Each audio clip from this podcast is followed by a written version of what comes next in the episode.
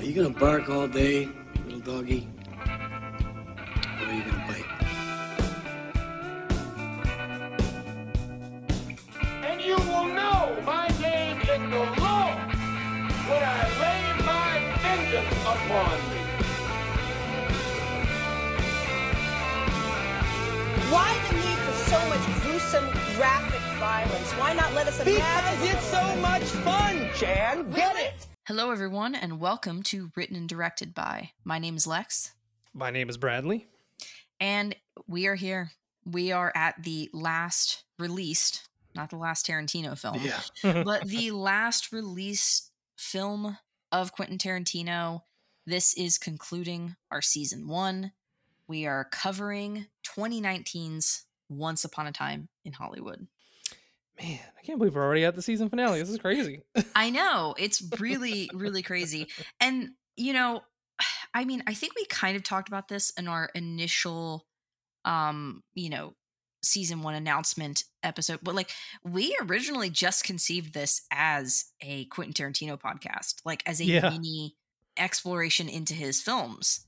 And as we started doing it, we were like, well, we really like doing this. It's Mhm. super fun. Why don't we explore other writers and directors as well? Yeah. So it's just fascinating to come to the conclusion of this first season, knowing that it's become a bigger thing than we originally anticipated. Mhm. But also just like, I don't know, it's kind of sad at the same time to like leave this initial idea behind a bit. Yeah. Um yeah, like I mean it's I mean this is uh obviously with Quentin it was all all rewatches for me and mostly rewatches for you. Right. Um, and uh, so I mean that's that's the other big thing is I'm excited to get into other people's uh work who I you know, I've only seen like maybe half of them or just haven't seen any of them. So, you know, Right. whatever whatever introduces me to new stuff, I'm like all there for it. So, yeah. Yeah, I think that's really an interesting thing that I'm excited for as well. And also being able to explore different genres Mm, or yeah. films that I necessarily wouldn't have sought out, you know? Yes, exactly. That's yeah. That's because we, you know, we we made a huge list of just potential seasons, Mhm. and there's some I was like, oh man, like that'd be really fun. And even if we don't do them, like I'm gonna dig into that on my own because I, you know, they just have stuff I want to Yeah. see. yeah, absolutely. And there are certain directors, writer directors that I I've been meaning to watch that movie, but I just haven't gotten around to it or whatever, you know? So it's just Mhm. Like even though I love their other works, I just haven't completely explored their filmography. So, yeah, um I think our only rule going forward and we I know we addressed it in this season as well, but like we do have the rule of it's written and directed by them. So a lot of these filmmakers are going to write other movies or maybe they'll direct one that they didn't write or anything like that. We're not going to cover those. We're just going to cover ones that they have strictly written and directed by. Yeah, if only because, um, like as much as we would want to cover someone like Martin Scorsese, you know, that's Right. That would be like a god, like a two and a half year season. Like, Yeah. you know what I mean? he has some that could potentially be a season though right like at this point he's written like he wrote killers of the flower moon right Yeah, he co-wrote it, but yeah, um, but Oh, yeah, he has. yeah. I- I think he has written uh, at least a handful of them. Yeah. yeah Um, i guess i don't really mind the co-writing part of it it's more of the directing um i feel like if we're gonna do um like and we're not doing it's- it's not a spoiler for season two we'll tell you who we're doing for season two at the end of the episode but yeah, yeah, yeah.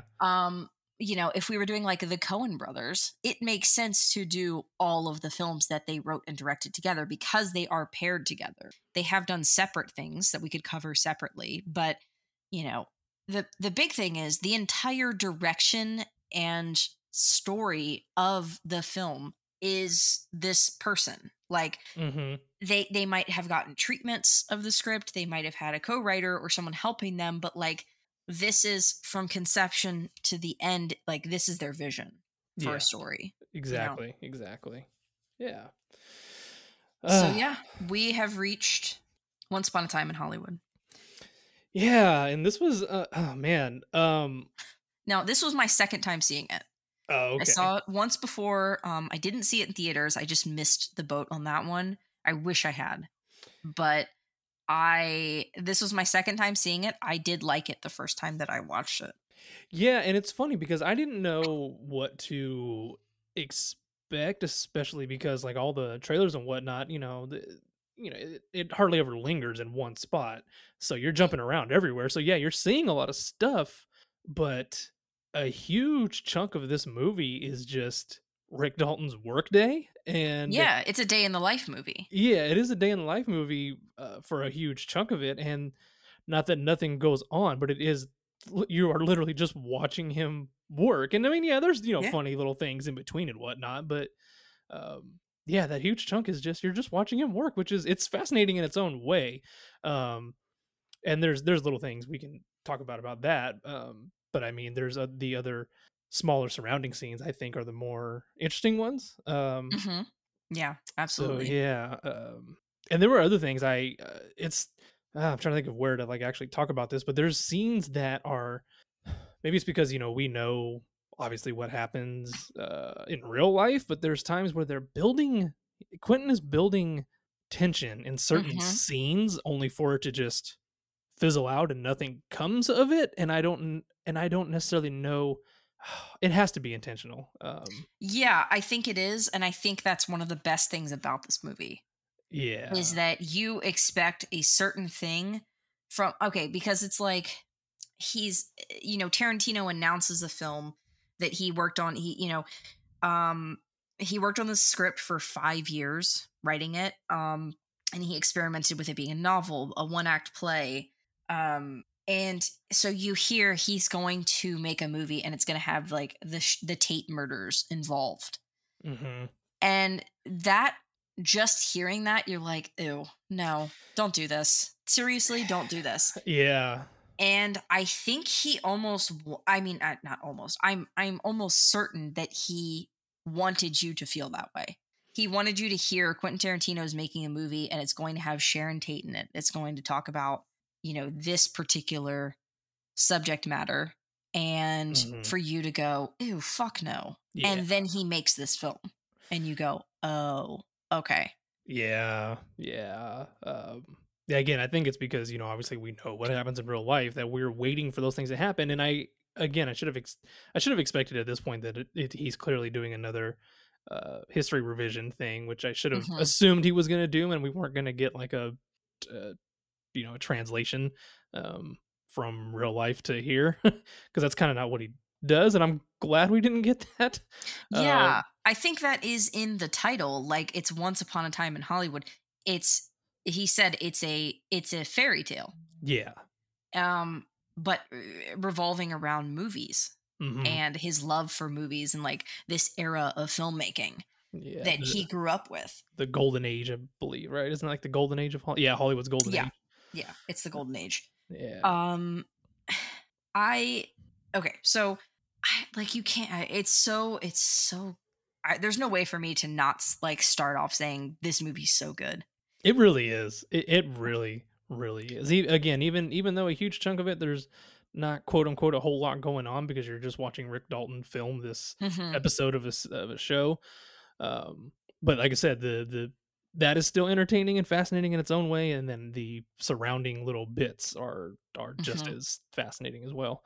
Um, something about it just works really really well hmm Um, and I believe he has said like they, you know, they, uh, he's been on whatever podcasts or or just different interviews and them saying like, you know what, this is before we, uh, it was announced he was Mhm. making the movie critic. Is that what it's called? Uh the Movie movie critic or the film some, critic? it's the critic or the movie the critic, or critic, yeah. something like that i don't know um i i kind of hope that's a working title i get that it's what it's about it is about an actual movie critic but for Mhm. some reason i feel like it should have a, a different title because i feel like his are all um somewhat whimsical in their own way they're not very they're not very straightforward Mhm. you know what i mean um but he was saying like he feels like this is his ending like this is his way of ending his storytelling and his next final film his 10th film will just will be will act as an epilogue of sorts um, yeah which i sense see that. Yeah. That that makes a lot of sense to me. Yeah. Um if this is the one that you go this is the end of my career and then the the other one is like a bonus? Hmm oh that's a good way to go out Yeah, frankly. yeah, I think so too. Um, yeah, we can go into a little bit of uh, production here. Um, yeah, Yeah. like like you said, it took him. He developed it slowly over over several years, and um, like you said, it was he's trying to invoke the idea of a fairy tale. Um, he has publicly referred to the project as his magnum opus, which is um, it's so hard to think this would be his magnum opus. I uh, I don't know if it's just because he is kind of um because I mean he's he, obviously he's shown his inspiration from so many other film genres um, that I and I again I, I want to say like Kill Bill feels like his magnum opus, but I guess because it's all tying back to he's an American filmmaker, so obviously he's got to go by um, the golden age of Hollywood and and you know show his inspirations from there. I I kind of think of the uh, there's two different things. There's the thing that like he considers his greatest work, right? Mhm. And then there's the thing that one day when, you know, as an uh, an artist passes, there's going to be a headline and the headline's going to say something filmmaker passes away, right? yeah, So it's his will read, and I I don't think this is ever going to change. It's going to say Pulp Fiction filmmaker Quentin Tarantino passes away. That's I think going to be the movie that he will always be like instantly known for because it was part of the zeitgeist because it was such a big deal. Is it his best film though? A lot of people would argue yes. Um I would say it's definitely up there but Mhm. this movie has jumped much higher in the rankings with this rewatch for me. Like I was surprised at, you know, when he says that that he thinks this is his best work, this is like the epitome of it. Like I I think I don't disagree with him. I Mhm. feel like this shows his it's almost like it really shows his growth as a filmmaker and a storyteller to be able to make something this beautiful. Yeah, and and you know, knowing obviously we know how he's such a um, I don't know, if avant-garde would be the correct term, possibly, but Yeah. like for his other movies, this is such a simple and subdued movie, and it's like even though it's like you know, obviously it's it's it's R-rated and Right. and there's you know some questionable things. It's actually a very uh sweet movie, like underneath Yeah. all the kind of bad shit that is in here. Um, I was on the verge of tears in the ending of this movie. I was gonna say I, I, never thought that Quentin Tarantino would be able to invoke that kind of emotion from me, you know? yeah, I was gonna say I, I'm definitely excited to talk about the ending because it it um the first couple times I watched it, yeah, the ending never really like hit me in that way. I, I did feel obviously satisfied and was happy, but then uh, this time I got like a very melancholy and like bittersweet thing. Mhm. Um, yeah, so yeah, I'm, I'm yeah I'm excited for us to talk about the ending. Yeah. Um, I haven't read the novelization yet. I have it. I considered it before getting here, and then I just Mhm. I haven't. Uh, yeah. I haven't read it either. Um, but I heard it's really good, and obviously you get. And he said it's funny. He said it's not even really a novelization because, um, you know, most novelizations they the author reads a rough draft of of uh, a script and then just adapts it from that. Whereas you know, since he's the one writing it, he's like, no, it's it's it's telling the same story, but I'm telling it in a different way. Um, like not with not just with um, uh, fleshed out uh, more descriptions and whatnot. He's like, he's like, I'm, I'm again, I'm telling it in a different way. It's not just, I'm not just moving it from script form to novel form. Mhm. So Yeah, I I've been curious about it. I d- I- it's weird because I haven't really been tempted to read it because I like the movie. mm, Um, and now in this rewatch, I like it even more. So it's kind of it kind of makes me go back and forth. Where I'm like, do I want to read it because I like the movie so much in this rewatch, or do I not want to read it because I like the movie so much? I feel very like satisfied with the ending or uh, the entirety of this movie. yeah. Um, I mean, if it entices you anymore, the audiobook is read by Jennifer Jason Leigh. Oh, that's cool. yeah, that is pretty cool. I did have one question for you, and I was curious if you knew about this. Hmm. Is there the extended cut that apparently was re- there was an extended cut that was released theatrically? Apparently, is that available anywhere? of this movie, Yeah. I don't not to my knowledge. I didn't think I didn't know there was a because I was edition. reading that there was um it says on here an extended cut theatrically released in October of 2019 the film initially came out in July of 2019 um included an appearance by James Marsden as Burt Reynolds and a voiceover by Walton Goggins Whoa, yeah, I don't think I knew that. Um, right so I was like where like where is that man, yeah, I did not know that. He, mm, it's the other thing that pisses me off about them about him though. He likes to do that. He likes to just, um, oh like, "By the way, I- I have- What? Uh, a four-hour cut of the film may be coming to Netflix on January third, twenty twenty. Collider confirmed the statement in an interview with Quentin Tarantino, revealing the extended cut of Once Upon a Time in Hollywood would probably be available in approximately one year. That was in uh, January of twenty twenty. In twenty twenty one, Tarantino said the extended cut would probably be released, quote, in a couple years. It will be around course. three hours and twenty minutes and be released theatrically, and that was in June of twenty twenty one. Yeah, on the Blu-ray, I have the Blu-ray. Well, there's okay, there's um deleted scenes on there, but I guess like the actual cut. I want to watch it. I know. I did not know there was an extended cut that like that. Well then, shit. I'm on Uh. uh, Reddit right now.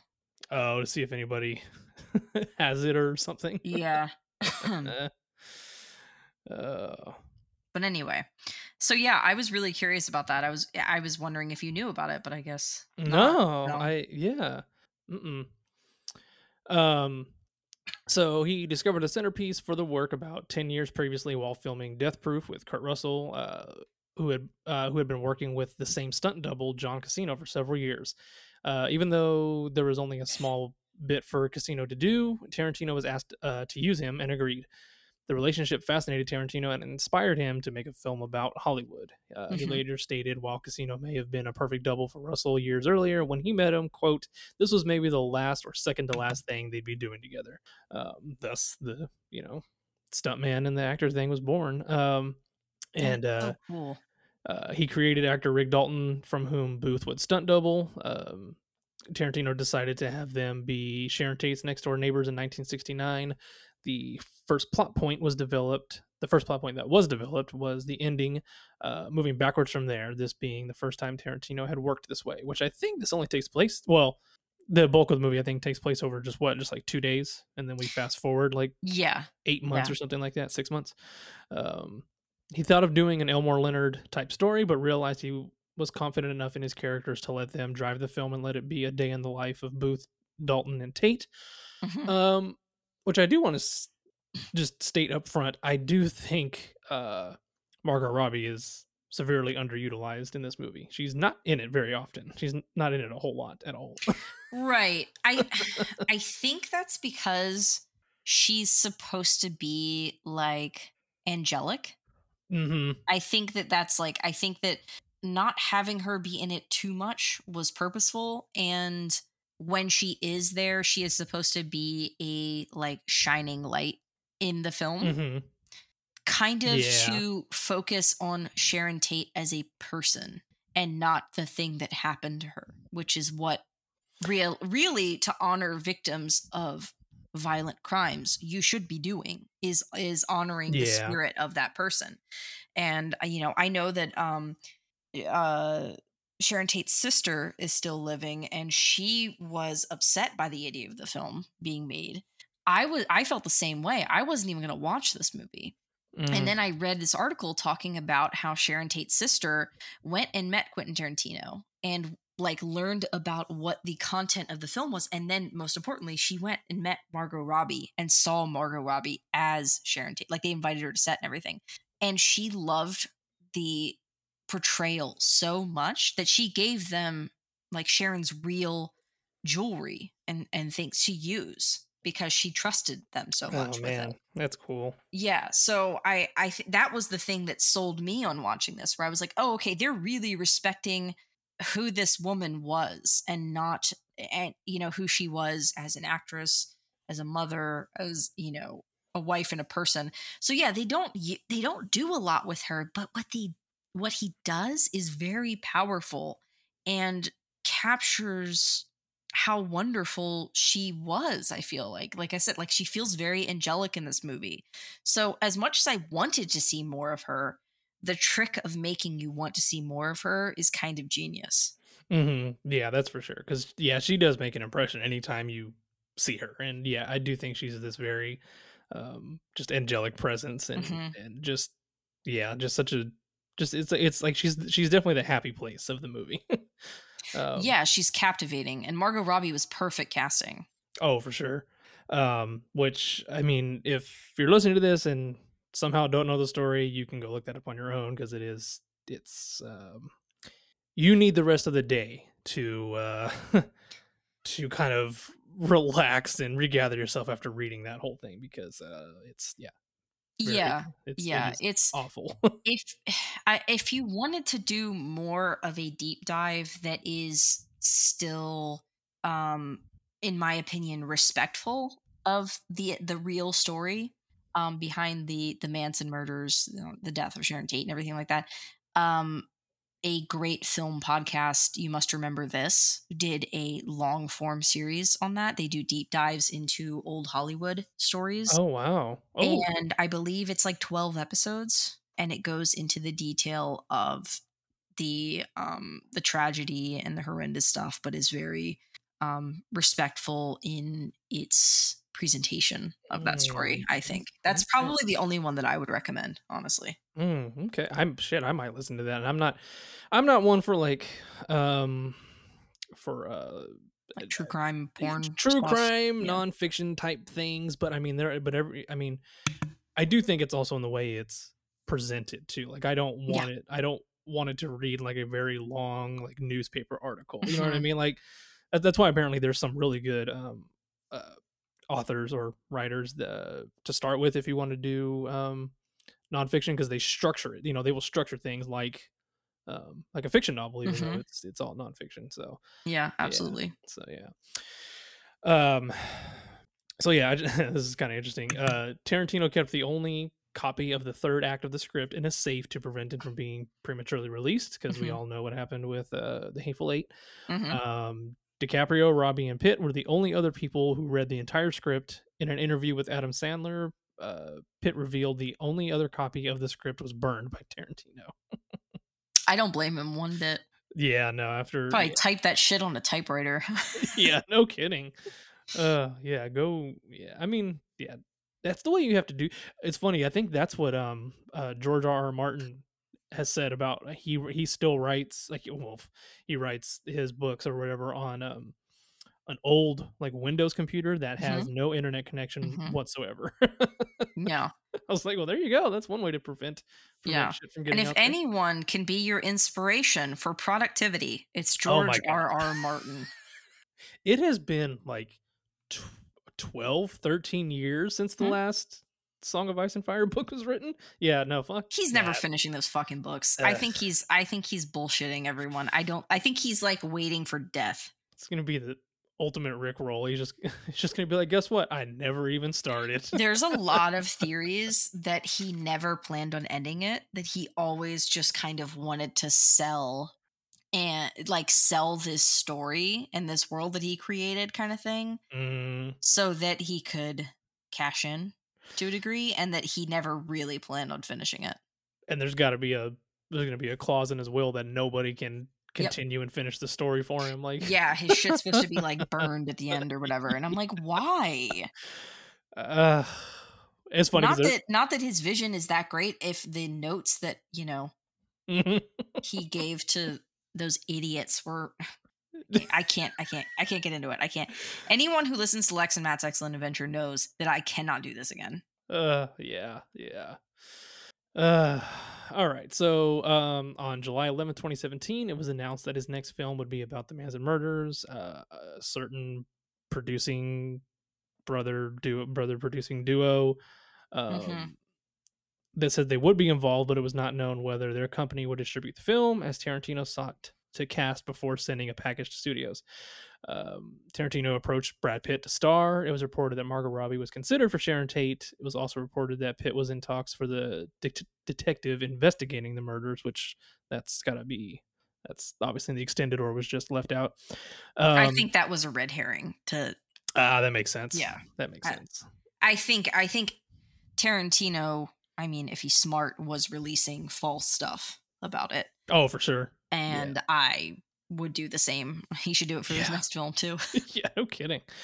Um, after the uh, after the producers had some sexual abuse allegations coming out about them, um, Tarantino cut ties with the company altogether and sought a new distributor after having worked with the previous one for his entire career. hmm Um, at this point, Leonardo DiCaprio was revealed to be among the short list of actors Tarantino was considering. A short time later, uh, reports circulated the studios were in a bidding war for the film, and that David Heyman had joined on as producer along with Tarantino and Shannon McIntosh. Uh, in November of 2017, he announced the uh, he would distribute the uh, Sony announced they would distribute the film, beating out Warner Brothers, Universal, Paramount, Annapurna, and Lionsgate. Um, His deal was insane. yeah, they Sony was the only one that approved his ninety-five million dollar budget, fi- uh, final cut privilege, which, as I said in the previous episode, is where the version you see on screen is the director's version. They are not by contract. Studio producers, nobody is allowed to alter that. Which, uh, which again, that's a pretty big deal. Yeah. Um, quote unquote, extraordinary creative controls. hmm 25% of first dollar gross, which first dollar gross That's- is That's the part that got me. yeah, that is that's not back end. That is it made you know, it makes a hundred million dollars opening weekend. He gets 25 million of that immediately. Like that is that is crazy. I mean, it didn't Yeah. make that much, but still. Um and the stipulation that the rights revert to him after 10 to 20 years. That is crazy. those so i can i can see giving the other things giving him a budget of 95 million dollars he's gonna have big stars in it he needs it it's a it's a period piece he's gonna need the money I, that makes sense to me final cut privilege because he's quentin tarantino makes sense to me. Mhm, i understand mhm. a studio being like giving that. I am baffled that they gave him 25% of gross 25% of gross and the rights back in 10 to 20 years. Those are those are fucking wild requests let alone approved requests. Yeah. And Uh. with the caveat uh, that he has said he will he will only make one more movie it's not like they bought him for a like you know long-term career Yeah. his fucking like he's he's acting like his career will be coming to a close soon I'm I'm wondering also if if um he somewhere in like maybe a verbal agreement or something said he will also give them maybe give them first dibs on the 10th movie um when that rolls around i if if they didn't I already buy it from him Yeah, I think that must have been a stipulation because why else would they sign this deal other than going uh, that and his catalog? They get first rights for say streaming distribution for his like to be able to buy those from his catalog or something like I don't know. Like Mhm. I you know, if he gets those back from the bad company, you know, oh, yeah I oh man yeah well I, I don't know, but I feel like there was there had to be something more that they got. I mean, other than the fact that they have a very prestigious filmmaker, you know, I, th- I, th- I think that was their biggest thing was like hey we are going to be the first studio to release a Right. Quentin Tarantino movie that you know was not the previous company yeah, like and they wanted Oscars too. So, I Oh, mean, that's sure. that's part of this investment. Is they're like, we want some awards. This is prime for that. yeah and this was nominated for 10 academy awards and it won two i mean Mhm. you Yeah. know um so i do like this though um And by the way, I don't think any of those things were bad. I think it's good. I think we should be investing more into filmmakers. It disturbs me that people act like, you know, Killers of the Flower Moon being another example and another DiCaprio film needs to make X amount of money. Otherwise, it's a waste. Maybe we just in like studios just invest more money into great films and great filmmaking and don't really worry about making 20 more superhero movies this year. yeah quit you know quit um worrying about getting getting uh your return franchise. on investment and immediately you know um yeah like i said build that prestige like come on I, I get i get prestige doesn't necessarily pay well immediately but again like I, that's why you are a umbrella company you've got your hands in Right, so and- many things like And on. amazing studios like A24 are doing that. They're putting all of their money into the films, and you can see it with the films that they are putting out. But they're not winning as many awards because they don't have the budget to go for those, which is crazy. Or, you know, I don't know. It's it's just wild to me. Yeah, that that is the biggest thing with them is they they uh, although they did say recent A24 did say recently that they are um they are planning to expand to do bigger budget movies as well as franchise films. So that's going to be that's going to be really interesting to see how they how they do that because, you know, obviously they've yeah. got their independent um strategy working out really well for them. So I know a lot of people might hate the sound of that, but I feel like that's a natural progression to make sure that you can keep making films like The Iron Claw. You know? Exactly. Um, like I found out. Um, uh, I'm, I'm, I think you say it Laika Studios, Laika Studios that does that did. like as um, a camera company. well, yeah, don't know how it's but yeah. Uh, I think I think you I think you say it Laika. I'm not sure. Is Okay, the yeah. is the uh, film company that did um, Paranorman, Mm-hmm. Coraline. Um, so that company is owned by uh, or is um the CEO of it is uh, Travis Knight, who is Mhm. the son of Phil Knight, who owns Nike. Therefore, Nike owns uh, Laika. Laika. Um, oh, weird. um, and sadly, none of their movies have turned a profit, which is Mm. so sad because their movies are amazing. They've only got like five or six under the belt, but they've all um, just have not done well, which is so sad because anytime you see any of the like behind the scenes work, there is so much love and creativity that goes into their movies. Like Yeah. Paranorman is like one of my favorite movies. I love Paranorman so much. And Um, like a good studio should make movies that turn a profit and like keep the thing going. I Mm-hmm. think the mistake that a lot of these studios are making now is they only see the bottom line and the return of profit. And so they keep investing in stupid shit. And they're not, for lack of a better term, diversifying their profile. They're not making, you should be making, um, you know, both Back to the Future and When Harry Met Sally. Like you should be Yeah. making you like Sony made um into the Spider Verse and Once Upon a Time in Hollywood. Both Mhm. of those movies should be made to get like like they should be congruent. Like that like that is how I think a good studio is run. Yeah. Yeah, exactly. And um the uh article I was reading said that, you know, like while the Laika movies may not be profitable as long as the parent company Nike is profitable, like Mhm. will Laika will continue to make movies.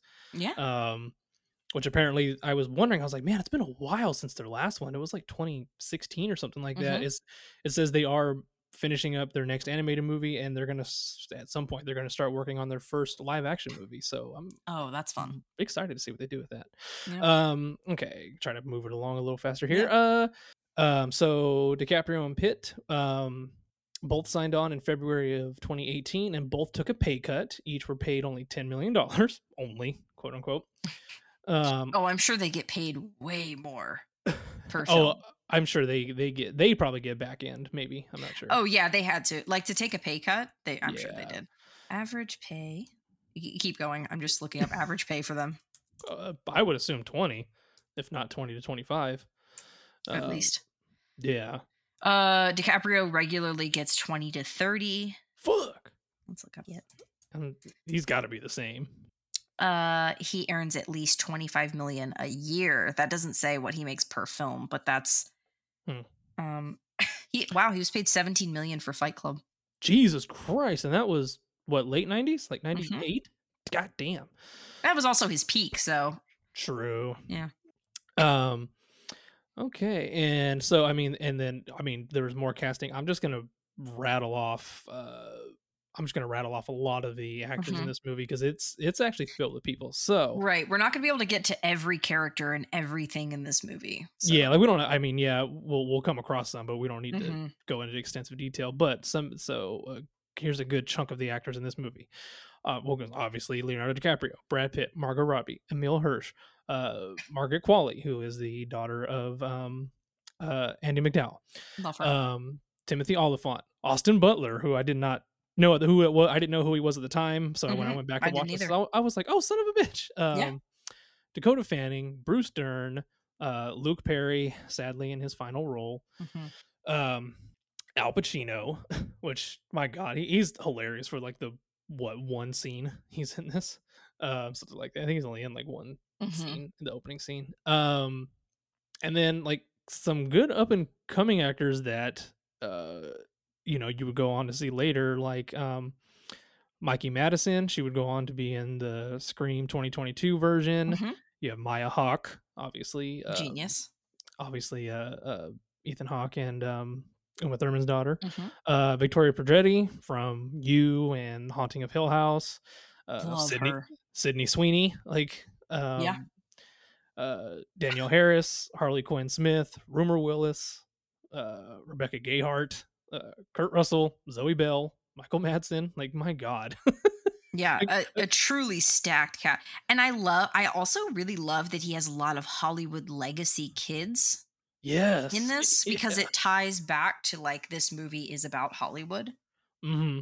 Oh I yeah, thought that was cool. yeah, yeah.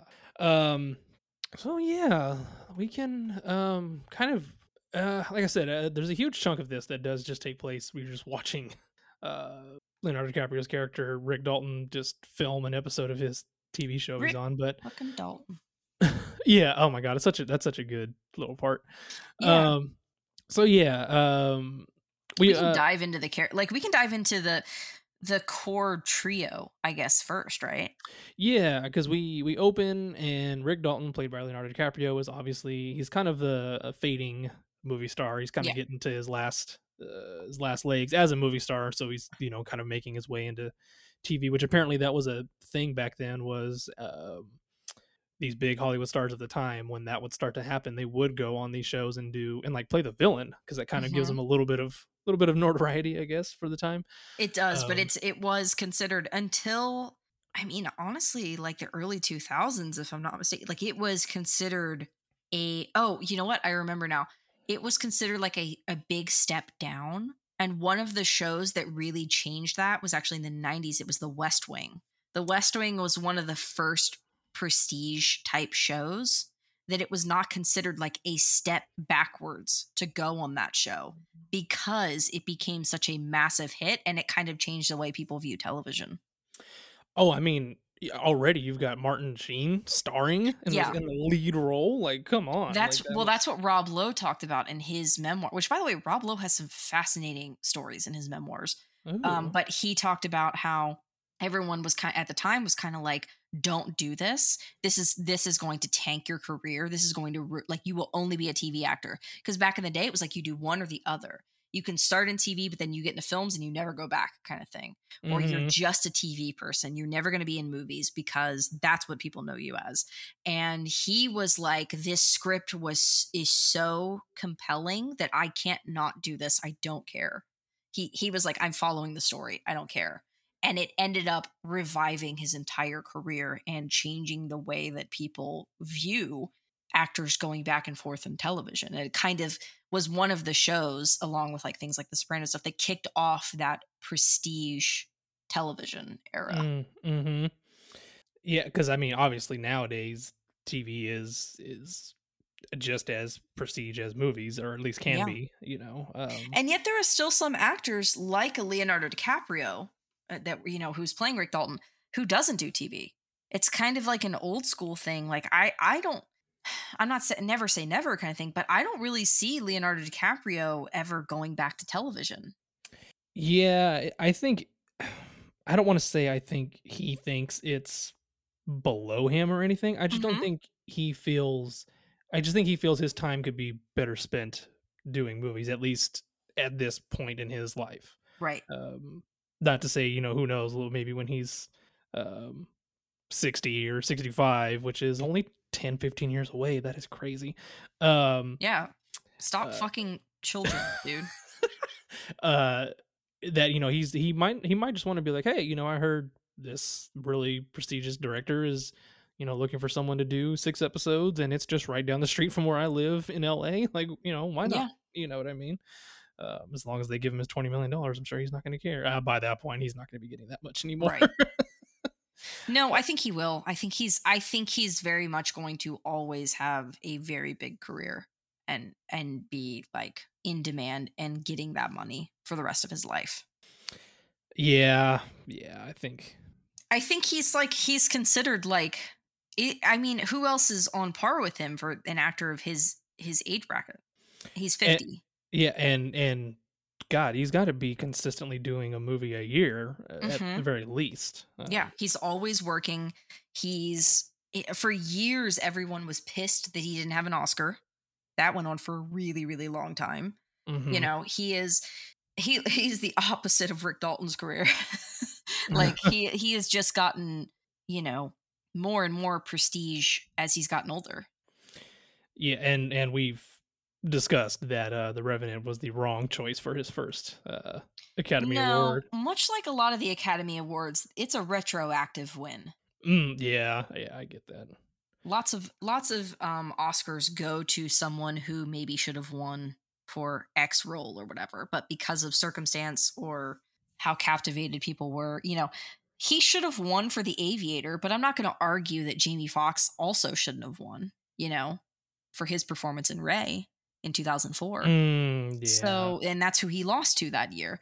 Um, so it's like, yeah, he wins for the Revenant. Like, you know, he wins a different year, but really it's about, it's the same with, you know, Jamie Lee Curtis winning for everything everywhere. Jamie Lee Curtis should have won for True Lies or A Fish Called Wanda, but she didn't.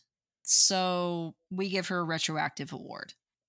Yeah, again, that's a, that's a big kind of controversial thing recently, which but you know, whatever. I Yeah. I, I get it, but also like yeah. the, the the other people have plenty of time left in their career. for- Does Brad does Brad Pitt have an Oscar? uh, he got his first one for this movie. Wait, he won for this movie? He won for this movie. Yeah, Oh, okay. Yeah, Wait, two wa- Academy Awards. I forgot about that. yeah. The other one was um uh, production design, which that's where most of this budget went. I feel so. That's good. Yeah, that's Good- good- crazy. I forgot about for that. them. Yeah, I I was not. Uh, I was and wasn't expecting that. Uh, I, I get Brad Pitt has kind of become a, also a controversial person as of the past couple years, but yeah. yeah, Yeah, he seems like an asshole. Brilliant actor, great character actor. Not a good person. yeah. I mean, yeah, that's kind of the sadly that's the majority of hmm people in Hollywood. Yeah. um. So yeah, we were introduced to both Rick Dalton and his stuntman Cliff Booth uh, in the opening, who you can tell uh, just like not only are they co-workers, they're they are clearly they're clearly friends.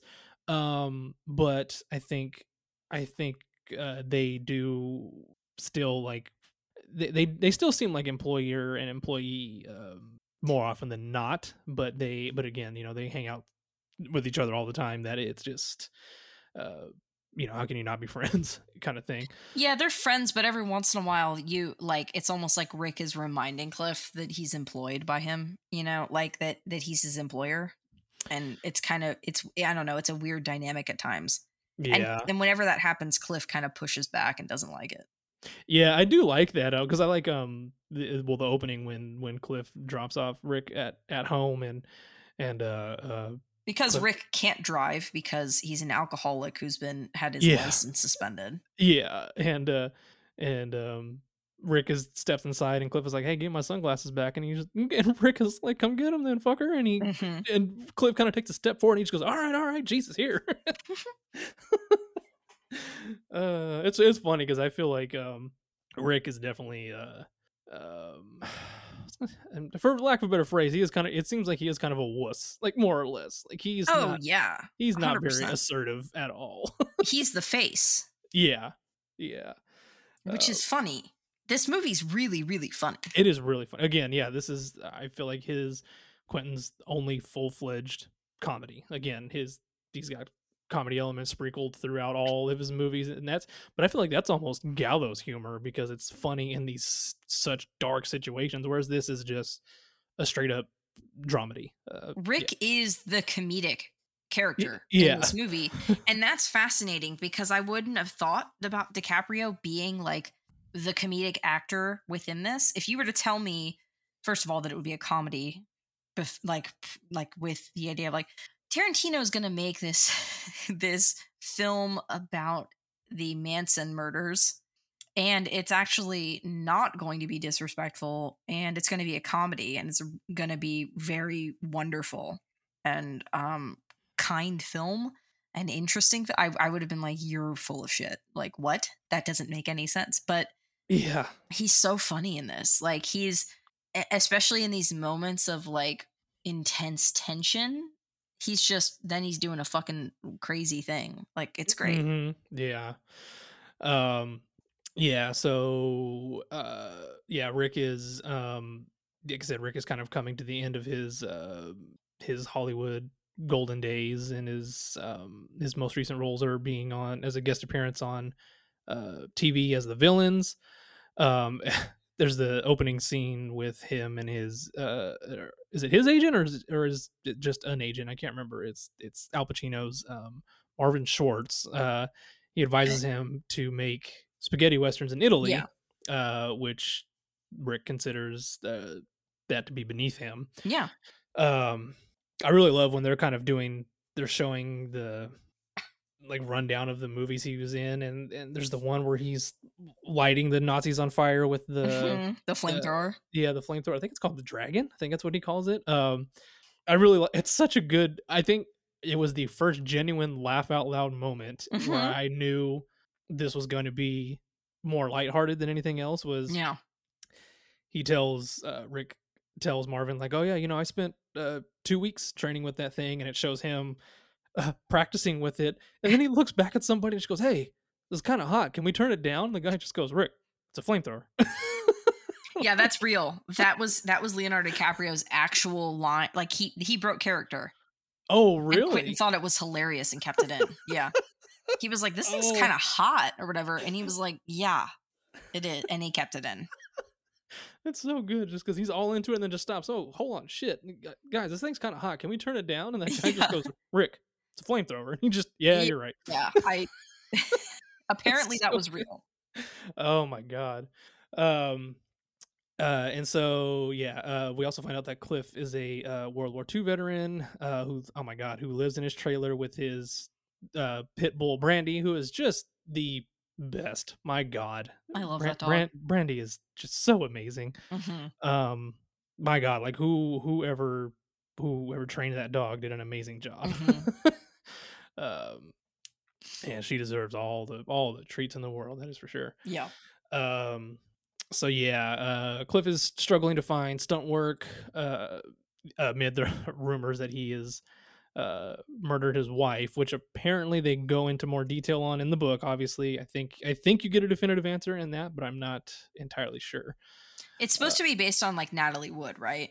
It, that that would make sense. So he Be- definitely killed his wife then. Yeah that's that's if it's based on natalie wood.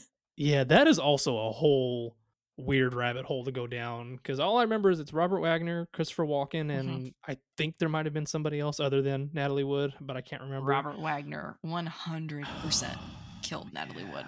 Yeah. I, I mean uh, long story short they he all went the out water. Yeah they all went out on a boat ride she hated the water and they came back without her. That's Mhm.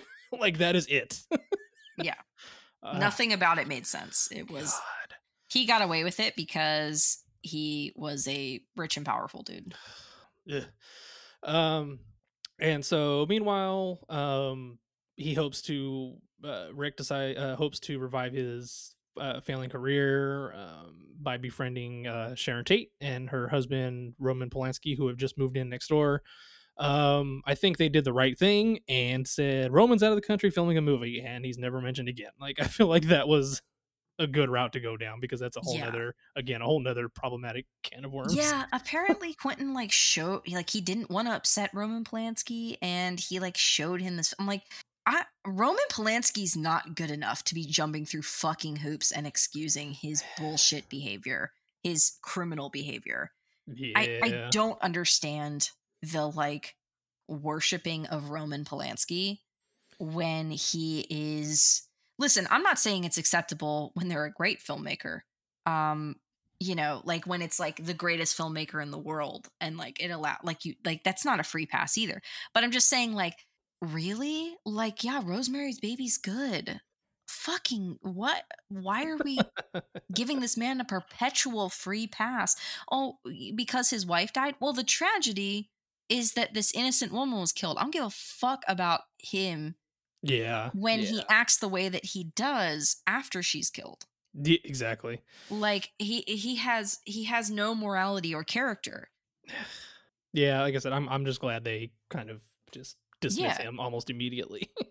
yeah, I am too because he also distracts from Sharon, and that's true in real life as well. Like he is a he is a distraction from the loss of this, you know, beautiful and talented young woman who who whose life ended.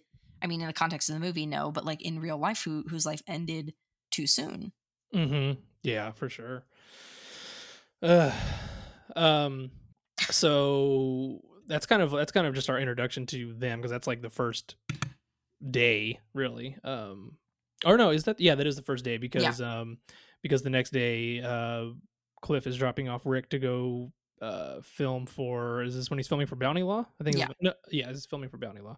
Um and uh yeah, this is when he's walking away and Cliff does the hey, you're Rick fucking Dalton, which Mhm. apparently uh It's like a mantra. yeah, but also I, I guess Brad Pitt said his old roommate would do that to him. Um, he said this was like even before Oh, he cute. was. He said he would do it even before like he was somebody. Like you know he was going for auditions Yeah. and filming stuff, but his roommate would be like, "Hey, you're Brad fucking Pitt." it's just like okay. That's cool. I love that. um, and so he this part, this section of the movie is uh, it's so great because so so Rick asked him like, "Oh hey, you know the the wind blew down my TV antenna. Would you mind you know fixing that um, later on?" And you know Cliff says, "You know, sure thing." And so and so we show Cliff going back to the house, and he gets up on the roof and is fixing the antenna, and then all of a sudden we do this little cutaway for what like 15 minutes um showing uh you know rick trying to get cliff work on uh whatever show he was on that week and uh kurt russell is the uh, uh kurt russell shows up and what is what is he he's the um Is he is he the EP? I think so i was like he's got to be a producer or something Yeah, I think like he's the executive, like the showrunner. that. the show. yeah and um yeah cliff uh rick is trying to convince him to let cliff be there he's like you know at the very least just just put him in a costume um so if you need him he's there and if you you know if you don't need him whatever you know no harm no foul and so uh kurt russell's very apprehensive because uh not only does he not like him because of his reputation his wife doesn't like him and he works with his wife so you know it does not want that smoke Yeah, that's Um, really interesting. and so i mean yeah they eventually he eventually says i, I like when kurt russell's leaving the uh, uh rick's trailer and and cliff is sitting in the uh what do you call it the little golf cart and Mhm. and uh kurt russell comes out and just goes all right you horse's ass let's get you into costume Mhm. and and um and then we actually get into a very controversial part of the movie which is um this scene with uh mike moh as bruce lee who i will say holy shit looks just like him with that wig and the sunglasses on. God damn. He seemed like he really did a good job too. I don't know if they're gonna like make a Bruce Lee movie, but yeah i'm surprised we haven't we haven't we haven't had one since um dragon which was like 94 it's a I good think movie that I think the family is very protective of his legacy, as I- I they w- should be. You know, Yeah, I would think so. Um, it's been a long time since I've watched Dragon. I mean, they told that story really well. Um, I haven't seen that one honestly. yeah, it, it's pretty good. It's like I said, it's pretty. It's been a long time, but it's it's pretty good. I think it's called Dragon, the Bruce Lee story. Mm. Um, yeah, and so his performance isn't what was uh the controversial part because he does a good job. Um, it is the the handling of his character, which they make him out to be a very uh. Bruce Lee was very confident, but according to his family, he was not arrogant, and this is Right. arrogant. This is very arrogant, Bruce Lee. Um, He does feel like a caricature. yeah, and I think I mean that's the point is again this isn't supposed to be a factual retelling or anything, but also you kind of have to show respect to these people who weren't that way in real life. Like, you know, you kind of Yeah. change changing the their personality is kind of not cool. So I get it. I I understand. Um but also you got to take it as fiction. W- uh, we all know it's not real. So I, I don't know. Maybe it's because I'm not in that situation. I don't know how uh, how to feel. Um, Yeah, and, and it's another person who died very young and tra- and like and has a huge impact. Um, and and you have to treat that with respect. Yeah, how old was Bruce Lee? He was Uh, 32. 32. Holy shit. Yeah. Wow. Um, again, another rabbit hole you can go down. Some people claim it was a conspiracy he was killed. Other people, I mean, it, I think his actual cause of death was a medical issue. But um, yeah, that's all another rabbit hole again. Right. Um, because this Bruce Lee is saying he could, you know, he could put um, Muhammad Muhammad Ali, Ali, yeah. in the hospital and whatnot. Whereas um, I think uh, his daughter Sharon Lee has said, "My dad would never say something like that." Yeah. Uh, uh, she was like, he had the utmost respect for him, and never in his life would he have said he could beat Muhammad Ali. So I was like, well, okay, well. Um, again, they were like, he was confident but not arrogant. Right. Yeah. um so yeah of course um of course cliff has to kind of kind of egg him on and they eventually have to have like a little sparring match that does not that does not uh go well um they uh um in the middle of it all rick throws bruce into someone's car and fucks it all up who we find out whose car it is in a minute um so in the middle of them struggling out comes uh zoe bell who is supposed to be kurt russell's wife and oh my god, just everyone's back and forth here is so good. Uh, Mhm. also, did you notice the whole from the time this scene starts up until uh up until Bruce gets thrown into the car, it's all one shot. Yeah. Yeah. I thought Yeah, that was that cool. That was really Must cool. have been really hard to do. especially because it well, Mike Moh Well, had a lot of lines and the stunts too. Yeah. Yeah. The stunts are the biggest thing, I think. Yeah. Um and so yeah, out comes Zoe Bell and she's, you know, it's just like how he's like, "Oh, you know, I was over here I'm just over here kicking Bruce's ass." And he goes, "Hey, just for the record, nobody kicked Bruce's ass." Right. and uh he goes, uh, "I think that car door might say something different." And of course, Zoe Bell goes, "What the fuck did you do to my car?" And Kurt Russell shows up and goes, "What the fuck did you do to her car?" Yeah. um so yeah they get all they you know she gets pissed tells him to get his shit and get lost which of course kurt russell has to reiterate again and then at the end of that we cut back to cliff standing on the roof and he's just like yeah okay like I guess it's just a way of trying to illustrate how tough Cliff actually is and give him a little bit more of a backstory. But it does. It, it- I mean, when you think about it, it is kind of out of place. But like, it's it's so like interesting and fun that I don't super care.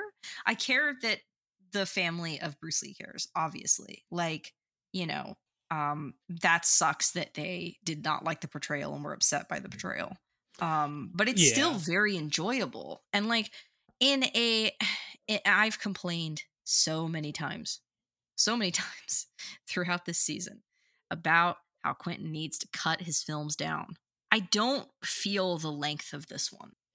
No and and for those wondering this movie is two hours and 41 minutes. Yeah. um long run time it's pretty long and and um yeah like i said i wouldn't say you feel the runtime but i i do feel like there's a certain point where you are kind of like at least for me anyway i was like man what is well i was gonna say like what is the end game here i was like i'm Yeah. assuming we're gonna end with that night with you know uh, sharon tate and whatnot um but i was like man how are we gonna get there though? And then especially when we get to later on where it was like oh fast forward six months and i was like holy shit now what are we doing? Like that was kind of yeah which that once we get to that part there's still 45 minutes left in the movie hmm um which to me is the best stretch of the entire movie i oh think. yeah i agree completely. yeah um and so so yeah um also somebody so that we you know again in between all of this we see we see sharon at her house um, talking to all of her friends uh, they go to like a hollywood party there's Mhm. uh, you know again it's just all like schmoozing and hollywood Right. stuff um not that it's not interesting i just don't think it's worth diving into right here right i uh, but, I do think it's funny that we cut to the next morning and uh, we're focusing on Sharon sleeping, and clearly she was, you know, she's passed out from drinking the Mhm. night before. I just thought it was funny that it wasn't this glamorous shot. It's Mm-mm. her on the couch with her mouth open and she's just drooling. Like, yeah plenty of feet shots we do Oh have plenty God. of feet shots i didn't keep track I, I've forgotten to keep track of the numbers. I feel like the only non-foot movie that we have had so far has been The Hateful Eight. Yeah, there. Yeah, there's n- none in that one. You know why? Because there's only one woman in it. that makes sense, and she gets And her she's foot bundled shot up. off. Yeah. um, which is funny too, because if you ask Margot Robbie, she's totally happy that the internet loves her feet, which is weird. she's totally happy with it. She was like, "Hey, you know, like She's a giver. And Yeah, I love that. she's like, you know, she's just like, hey, if that's what people choose to admire, then you know, Robbie. hey, Is so smart. The way that she has like taken control of her career and the, the films that she's producing right now. I mean, she produced two of the biggest films of last year, you know, just eh, um Saltburn was one. and What was- Barbie. She's Oh, and Barbie, she's a big part of um that as well with Barbie, not just the star. Uh, okay, that makes sense. Um, I mean, I know Saltburn didn't do like amazingly well box office wise, but uh, Cultural phenomenon. oh yeah, for sure. Yeah. Obviously, I'm so Yeah. glad I saw that in the theater before that whole thing. Yeah. Yeah. Um, which yeah, I would. I mean, I would love to co- cover uh Emerald, Emerald Fennell soon, but uh, I mean, I mean, she's only got two movies, so that'd be a very quick season. Yeah. Um, Yeah. That'd be yeah. interesting. Um, so yeah, that next morning after she wakes up, um, a man shows up and is looking for Roman. Um, I'm sorry, he's looking for uh, music, the music producer Terry Melcher, and we find out this person is Charles Manson. Yeah. Um, and um, Sharon's friend uh, Jay, played by Emile Hirsch, kind of turns him away and says like, "No, they're not here, or uh, he doesn't live here anymore." Um, and so yeah, I think I think that's why it's because we get that setup with him, and there's that really ominous shot of him, kind of of Manson like looking back hmm at them and just giving that this creepy look. So I think that is the seed that's know- planted of like, ah, shit, we're gonna get into some really bad stuff later. He wanted Charlie Day to play Manson. I- Charlie Day I- said no because he didn't want to be associated with it. Which I mean, I- I mean, I get it, but uh, I like Charlie Day and all. I don't think he would have been very convincing. Who knows? Maybe under Quentin's direction he would have, but uh, I, I think know. it's just the like, just like he, I mean, he cast a lot of, you know, he has Lena Dunham in this movie. He has a lot of people doing interesting things. I think it would have been interesting to see. I'm glad that ended up the way that it did because I don't think Char- Charles Manson should be a funny um, character. I think it's good that when we see him, he is scary, and that's it. yeah. you know? And it's funny because this uh, that actor uh, Damon Herriman uh, Mhm. He's played would him. also he would yeah he plays Charles Manson in this, and he also played him on the uh, Mindhunter, the- right? uh yeah the second season of Mindhunter. So that's Fuck, bring back Mindhunter. God. I still haven't I've seen the first episode and that's that was it. dude it's a perfect show go watch it like seriously watch all of it it's so good I mean I don't know how I haven't watched the whole thing considering it's all the all the first seasons directed by David Fincher. uh everything's directed by david fincher Oh, it's his shit. show yeah Okay. Yeah. Have you seen The Killer yet? no i haven't Uh, better than I expected. Much better than I expected. It's really good. yeah Um, and different than I expected too. I don't know what I was expecting because I never read the graphic novel, but um, yeah, as it was just one of those movies. As it, as we were flowing through it, I was like, "Fuck, I have like no idea what is coming next. Like, I don't know where Mhm. we're heading towards, but I'm interested." yeah yeah. Um. so So i mean rick's like if we're if we're kind of covering rick's overarching story i know they intersect a lot that's the point of this movie right it's the people that you're encountering running into uh, like that's kind of the point of a day in the life movies anyway especially ones that have big casts like this Yeah. um, so because because pretty much all that's left for Rick before we do the time jump is just him uh working on this show and it's just him trying to yeah. you know it's him filming it but also um it's it's very fascinating because there's times where as he's filming it we're seeing it through the you know supposed uh like TV show camera. It's not our camera. It's we're supposed to be seeing it from their filming point of view and there's times you you uh, you genuinely get lost in the scene and you're just like Mhm. you're so engrossed in what's going on in this scene that I totally forgot that's what we were doing until uh there's the scene when they're uh, they're filming the scene uh it's Rick and Timothy Olyphant are filming it at the Mhm. table and all of a sudden it stops for a second and Rick just goes line what's the line again Right. and you're like and it breaks you and you're like oh fuck that's right I forgot that's what we were doing I think the I think the explorations of and I don't remember who that little girl was. um, Um but like the the actor or the character um the actress who was er, who was playing that part. She's Uh, fantastic.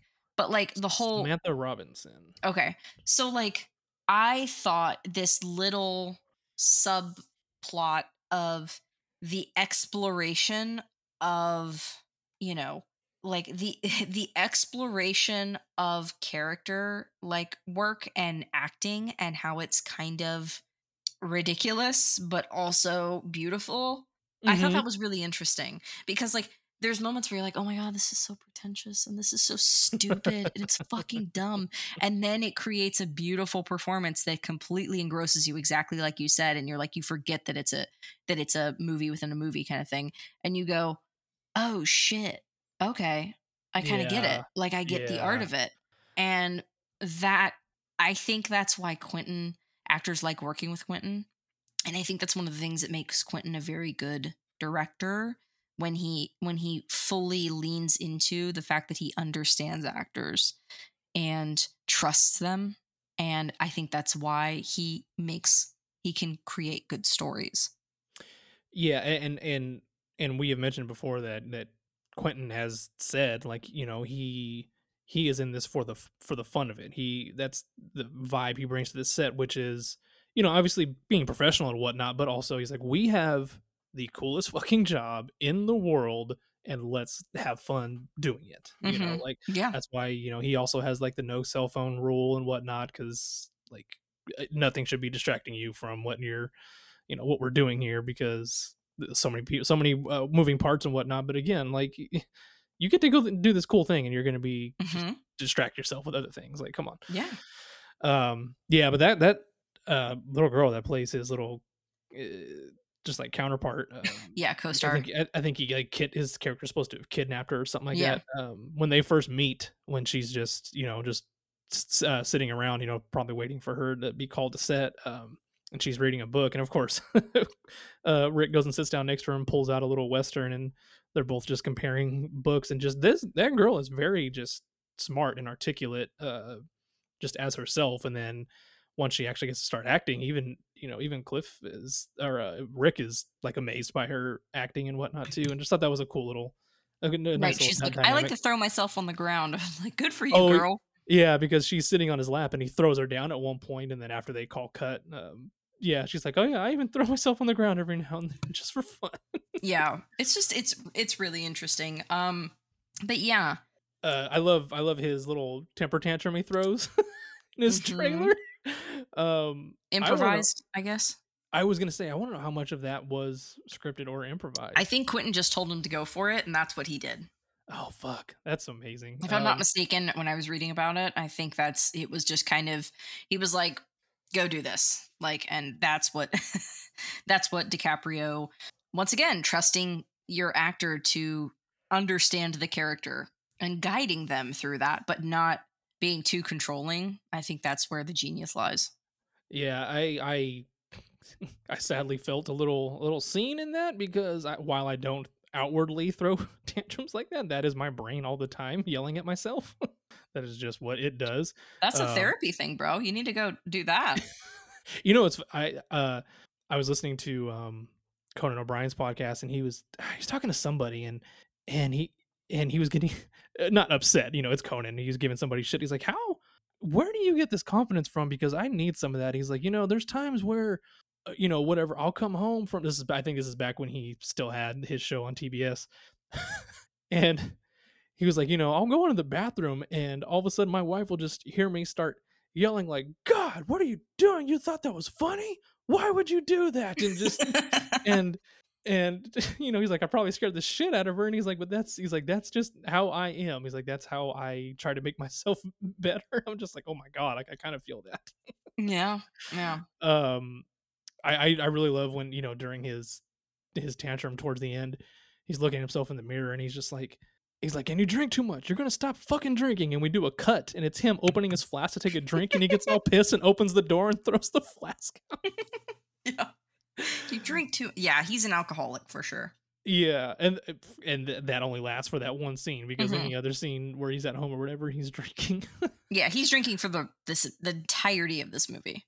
yeah um Once again, though, the aging movie star that's not in control of his shit anymore and you know he's not he's not the guy he thought he would be at the like and being an alcoholic and you know doing the things that he does that's hollywood that's a very Yeah, yeah. very uh true to life thing Um, I think for the before the time jump, I think this is more or less uh, Rick's uh, ending, other than other than when uh, Rick and Cliff converge again at the end before before the time jump. So yeah and Um, he he gets married that's kind of his only other big thing Yeah. Uh, so we can jump over to Cliff for now to follow until they meet again. Um, he like I, I feel like after he fixes the antenna, he kind of just has downtime and is just kind of I don't know if he's just driving around the city. yeah or he's just kind of wandering around which is smart because i feel like quentin just wanted to explore los angeles in this time Yeah, I mean they spent all that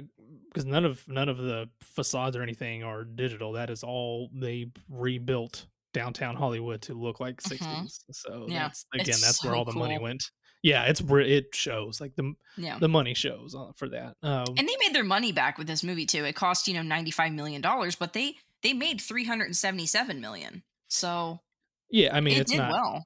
It's not Django numbers, which did like half a billion. Which when you think of a Quentin movie making half a billion dollars, uh, almost it, it was This movie's there. better than Django though. Uh, I mean, yeah. mm. God damn.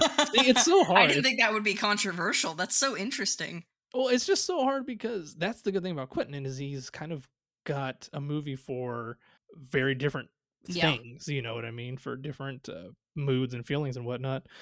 Um. So yeah, I uh, did want to bring something up though. They did they not use the N word in this movie? I Or don't. Th- I don't think. so. barely used it. If they did, it was not. It was definitely not noticeable. Yeah, I don't think they. I don't think they did. You know what? Uh, There's the. I'm on IMDb. They have the, A counter because he does it so much in his movies. Yeah. Well, Maybe when you that's look, another reason why I liked it. I'm like, you're not being a fucking child in your writing. You're like, uh, I'm like, stick to old Hollywood stuff and don't have racist lines, and I will enjoy the fuck out of your movies, dude. Uh, it just says profanity about 100 uses of the F word, multiple uses of shit and goddamn throughout. That is it. Good. Yeah. Um, which is funny. It's just funny to note this is rated R for language throughout, some strong graphic violence, which we will Mhm. get to, uh, drug use and sexual references. Like, Yeah, he had to he couldn't make it completely um free of controversy. He had to have the the racial controversy as in regards to Bruce Lee's character being portrayed as a caricature kind of thing.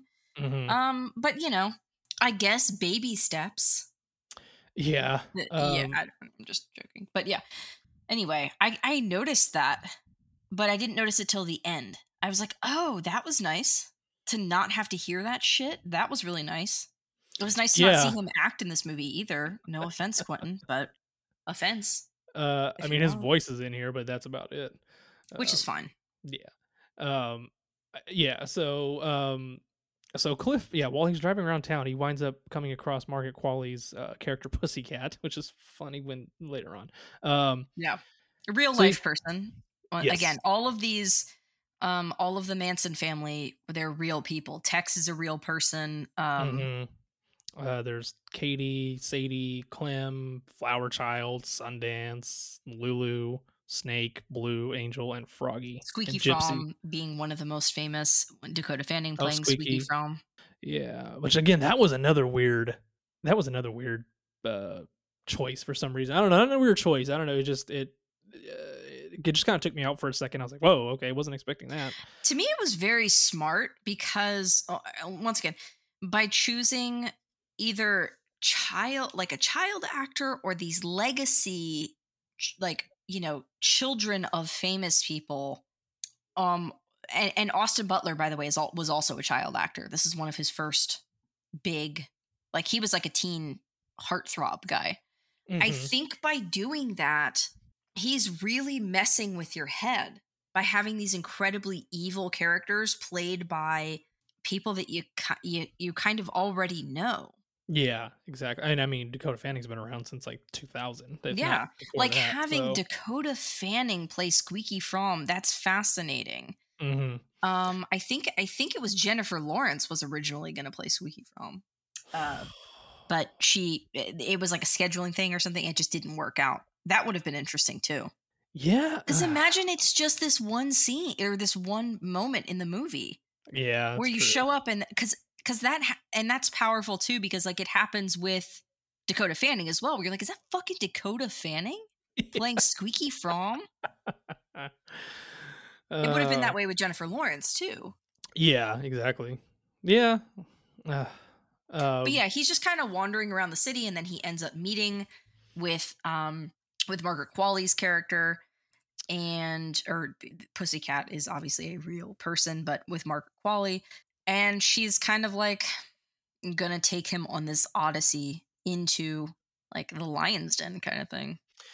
Yeah, because they have a they have a little back and forth on the car ride. Well, because she says that uh, she's uh, uh, hitching a ride with him. Um, she has to take him to Spahn Ranch, which was an old um, filming uh, studio, filming ranch, uh, however you want to.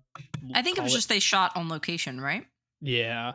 Um, Spahn Ranch, also known as Spahn Movie Ranch, was a 55 acre movie ranch in Los Angeles, California. For a period, it was used as a ranch, dairy farm, and later movie set during the era of westerns. Yeah. After declining in use for filming by the 1950s, its owner, George Spahn, established. Uh, where'd it go? Uh, a stable for renting horses and riding on the buried acres. Yeah, okay.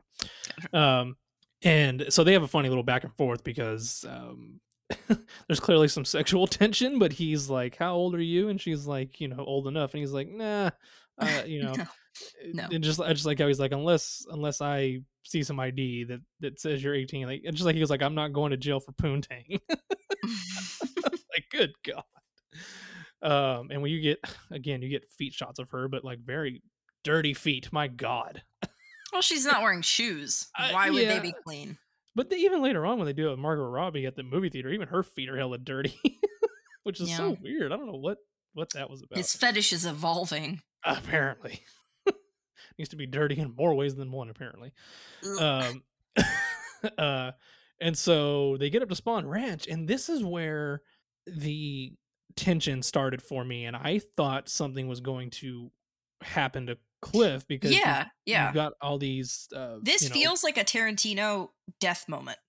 Yes, because I mean, again, we know that these people are Manson followers, and and even when he decides to go up to the house to talk to George, because he's like, oh yeah, you know, I used to when I used to shoot here, I you know used to talk to George, and we used to know each other. So he decides to go and ask if he's still there, and this that's when um well, and plus all the other girls are in the living room watching TV, and uh, somebody's like, "Oh yeah, Pussycat just showed up with some guy," and Squeaky, played by Dakota Fanning, is like, "Keep an eye on him and let me know if he comes up here." Like all defensive, and she's even trying her hardest to shoo him away when he shows up and is just, you know, trying to get him out of there. And I was like, "Oh fuck, is is George back there dead or something like that? Like, is that Mhm. what we're gonna discover? And then they're gonna kill Cliff? Like that's what I thought was gonna happen." He gets his way he makes his way into the house and again everyone's just staring him down tensions rising he goes into george's room um at first you think george is dead because he's not waking up and then of course he wakes up and he's just a curmudgeonly old man he's Yeah. fine he's fine there's and again Yeah, there- they weren't goes- hurting him or anything. no i mean she apparently you know the, uh, he Yeah, there was squeaky sleep- have a sexual sleeping relationship I don't know if that was true, but yeah I also Yeah. think she was going to do whatever she had to do to be able to stay there. So Yeah, I think mostly they just didn't want anybody screwing things up for them there, and uh, I think that's all that was. But yeah, Mhm. the, it, just Quentin built up so much tension in that scene, um, just for it to completely die down as soon as George wakes up, and they they have a very humorous back and forth. George doesn't remember him, um, you know, and and uh, I just like how he t- George tells Cliff like, "Oh yeah, I've been I've been blind for however long," and they eventually bring up Squeaky, and George is like, "Who is that?" And he goes, "The little blonde out there." And George is like, "Did you not fucking hear me when I told you I'm blind? right, I he's like, don't which one is the blonde know." one." Yeah, uh and so i mean he's just like okay you know whatever just thought i'd come by and say hi and so he goes to leave and one of the uh one of the guys there uh, slashes the tires of rick's car and of course cliff is like no that's not even my car that is my boss's car luckily for you i have a spare and tells the guy to put it on which of course the guy does not Mhm. do and cliff beats the shit out of Yeah. him like this is where our first ins- instance of Tarantino violence comes into play. Mhm. Like it's not over the top; it's just very brutal because Mhm. it's a brutal beating. Yeah. Um, and of course, all the all the girls there are losing their shit. They're telling him to like, go get Charlie. I, did, did they say go get Charlie, or is he? No, he's gone. no, they Um, get Tex. Tex. yeah, they, they- bring in yeah. Tex to help. yeah, because Charlie is gone Yeah. somewhere. Um, Yeah. uh yeah it's, it's funny it says booth physically forces ranch hippie clem to change his car tire after discovering he punctured it um tex is someone to deal with the situation but booth is driving away when he arrives Right. um so again this is well this is where um this is where uh, we're about to get to where cliff and, and rick meet back up but i mean in the meantime the little bit you see of margot robbie is her going downtown to the movie theater where her new movie is playing um it's So just kind sweet. of funny and and it's just and it's it's kind of funny but a little sad that she has to convince the people working there that that is her Mhm. and she is the one in the movie and i just like they're gonna take a picture together and then she goes the girls sound like why don't you move closer to the poster so people will know it's really you it's like oh Because Sharon Tate wasn't super famous at this time, was she? i don't uh well i, I, mean I thought she became more famous after she died. I don't mean that in an insulting way. Just a yeah th- this not. might could be wrong. this might have been the the start or the middle of it so she was still uh yeah still relatively new um because she does seem i mean who knows maybe she was just just always excited whenever one of her movies was coming out or whatever Yeah. so um so yeah it's just it's She's- just her watching the She's movie like in the an innocent. She's very sweet. Yeah and i just like that as like things are happening in the movie she is like looking around for other people's reactions and stuff like that uh, which i've heard that a lot of actors writers directors do they go to movie theaters and sit in the back and just kind of watch everyone's reaction which Yeah. how could you not i mean i would want to see people's real-time reactions I would be scared to do that. I, yeah it, it's definitely a double-edged sword Mhm. i feel um Like uh the guy who played Daredevil, Charlie Oh, Cox, Charlie Cox, going to mhm. see Spider-Man. And he was expecting, he saw it in theaters, and he was, his agents were like, "Oh, they're gonna cheer for you and stuff." And like, no one reacted when he showed up on screen. He just happened to be in a screening. Like people did in other showings, but in the one that he was in, no one reacted. He was like, "Oh, fuck." like almost all Marvel movies I had gone to in the theater were all with just an incredible crowd. And when I went to Mhm. go see um, No Way Home, fucking nobody reacted to anything except me. Uh, I was expecting other people to join in, so it was just me reacting to things, and I was like, "You people fucking suck." I don't Like- think that really is a, as much of a thing anymore. I feel like that was an era, Ugh, and it's kind of over. man. Anyway. Ugh. yeah, man, that movie still hits me in all the emotions just because of the nostalgia factor. um, so yeah, uh, so eventually Rick learns that uh, Al Pacino has booked him to star in Sergio Corbucci's spaghetti western film Nebraska Jim, um, and this is where uh, this is where they're well they're watching they're watching the latest episode of the show uh, together. And and uh, Cliff mentions like hey you know I bought an acid dipped cigarette today which I did some research on is not a real thing. Like you can't I don't think you can smoke acid that way. I don't think that's how it works I think it burns it up before it does any uh it has any effect on you so I guess oh, interesting. Okay, Yeah. I would have thought that was real. Yeah, it it sounds like a real thing. Apparently, I was like, "Can you can you smoke acid?" And I looked it up, and it said, "Yeah, no, it it burns everything up before it actually does anything to you." So I guess that's good to know. Um, I just like how Damn, I guess I can't smoke my acid laced cigarette tonight. I know. Damn it. Thursday night ruined. Uh, and so I like how Cliff tells him, like, hey, you know, I'm going to leave it here with yours. Don't smoke it by mistake. I mean, you know, if you want to smoke it, smoke it, but, uh, you know, I leave some for me. And I just, Cliff's line or uh, Rick's line of, uh, my booze don't need nobody is, it's such a good line for some reason. Uh, or, Yeah, or my booze really doesn't need a buddy, something like that. Um, and then, of course, we get the famous meme of him whistling and pointing at the screen because he's showing up. Um, I love it. it- and, and this is where we, again we take a turn because you know he's like, oh, here I am, and so they both like, oh, you know, Cliff is like, he's like, oh, oh, here we go, and they watch the TV, and then we just cut to black, and that's when I'm like, oh, shit, what are like, what are we gonna do now? And this is when, uh, Time jump. yeah, we do the time jump. Um, they go to Italy for six for a six month film shoot. Um, uh, Rick films three additional movies there and marries Italian starlet Francesca Capucci. hmm Um, also, they're they're they're running over the the movies that Rick made while he was there, and one of them is directed by Antonio Margheriti from the Inglourious Basterds, which was so funny. Mhm. Um, I did my own like you know uh, Rick thing, like hey hey, pointing at the screen Yeah, thing, yeah. like you Oh, know. oh. Yeah. Um, I was probably the only one in the theater that caught that. um, so before they return to like on the plane ride there, I think um, Rick tells Cliff that he can no longer afford to pay him, uh, which Cliff Cliff um, like amicably understands. And Yeah. uh, so we are back in LA now. It is August eighth, nineteen sixty nine. Um, this is where Quentin, well, or I'm sorry, uh, Kurt Russell is narrating all of this, and we um, we find out, you know, um, Cliff and Rick go back to the house for the night. Go back to go back to Rick's house for the night. Um, Sharon and all her friends are all out at a Mex- uh, Mexican restaurant having dinner together before heading back home. And I just like how there's like three people in a row, like, oh, so and so was doing this while smoking a joint, and then Yeah. so and so was off doing this also while smoking a joint. Like, I just thought that was funny. Um, See, they were able to function because their weed wasn't as strong. yeah, So they were just smoking it all the time, like fucking cigarettes. now it's like one hit and you're gonna like go trip in the corner.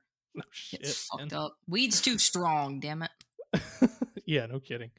Um, so this is I like I like when um Rick uh Cliff is sitting on the couch and he you know opens up the cigarette box and sees and sees the LSD laced cigarette and is like, "Is tonight the night?" Looks over at Brandy and just goes, "Why not?" Mhm. so they they head outside. And to this day, Victoria and I still quote this. He takes you know a nice long drag of that. He's gonna go take Brandy for a walk. He takes a nice long drag of that cigarette and just goes, and away we go. And they take off walking. Victoria and I still say that every now and then. Um, It's so funny thinking about the LSD cigarette, laced cigarette thing, in that like Quentin Tarantino probably just doesn't do drugs. Like like nobody offered him drugs kind of kind of guy. they're like, no, and no, this guy doesn't he's need like any. he's like, yeah, LSD laced cigarette, and it's not even a thing. That seems like something that's something I would fucking do. Like- Again, it sounds like it should be a Yeah. real thing, but apparently it's not. That's really funny.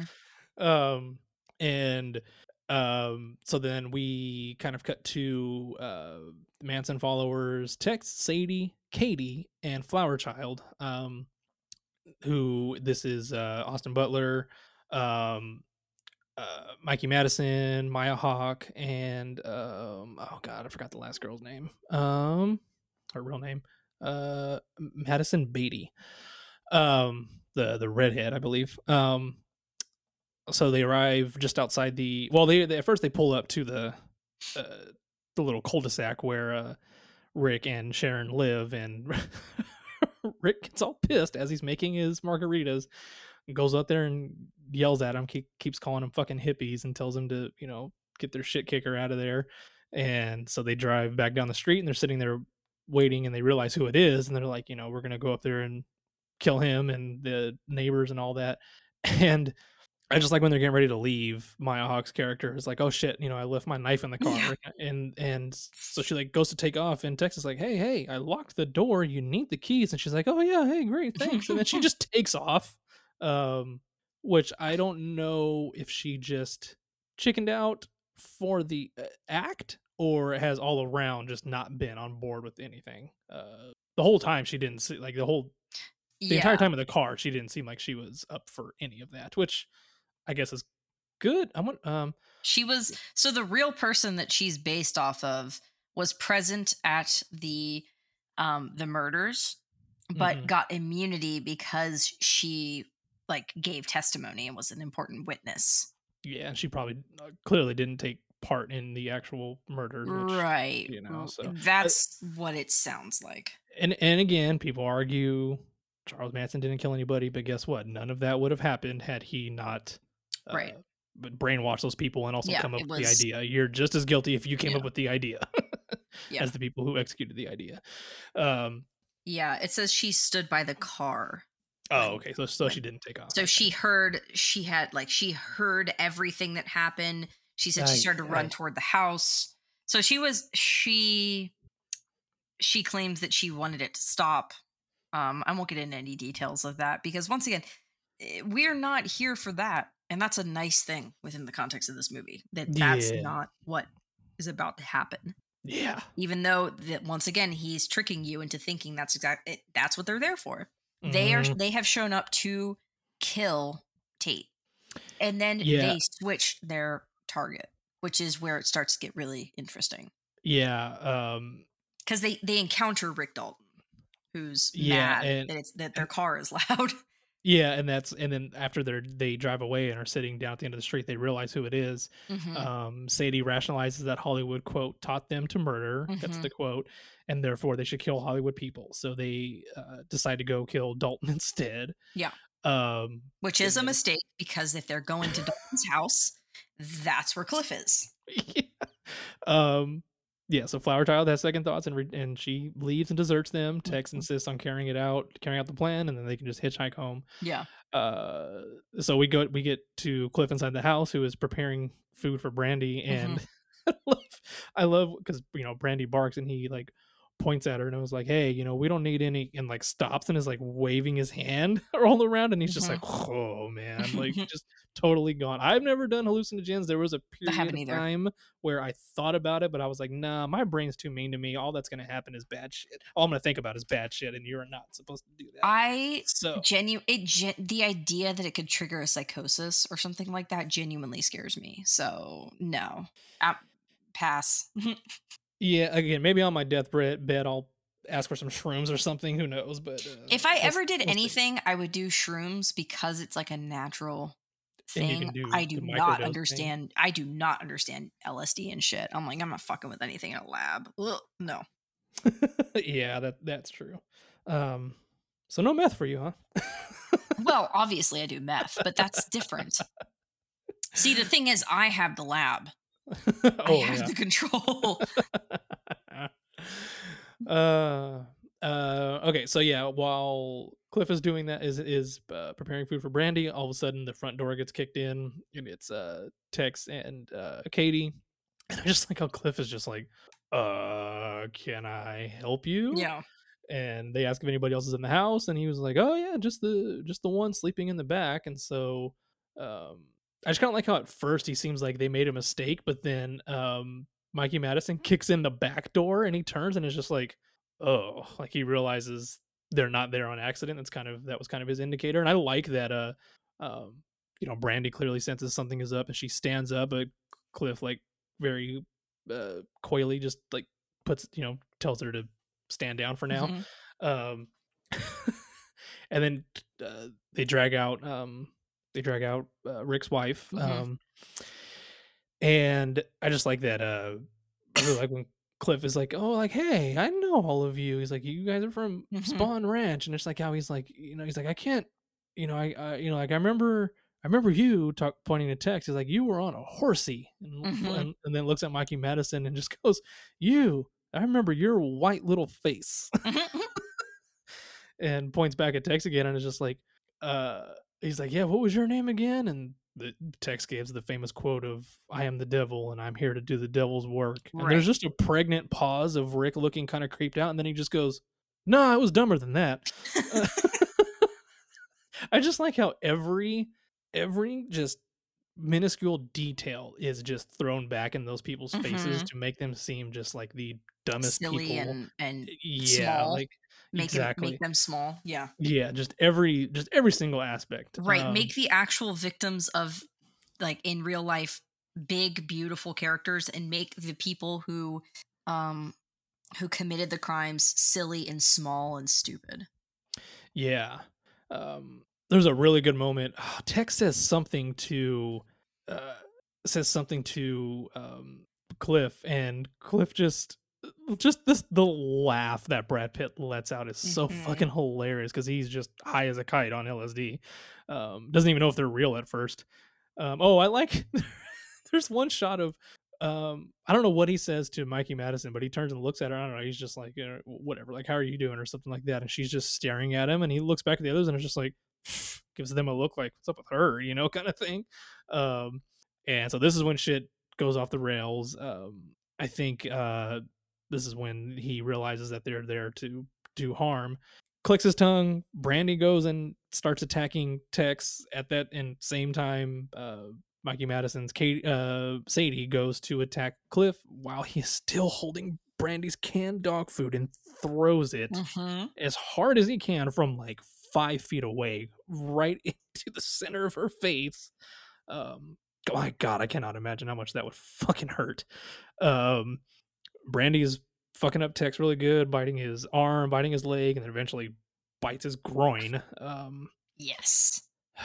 Deserved. again, deserved. Um, uh, uh, what is her name? Um, uh, Rick's wife punches the shit out of Katie and retreats to her room. Um, Francesca. Yes, Francesca uh, retreats to her room, um, and uh, Cliff goes over to Tex and fucking curb stomps his head. Uh, his, his goddamn head just explodes.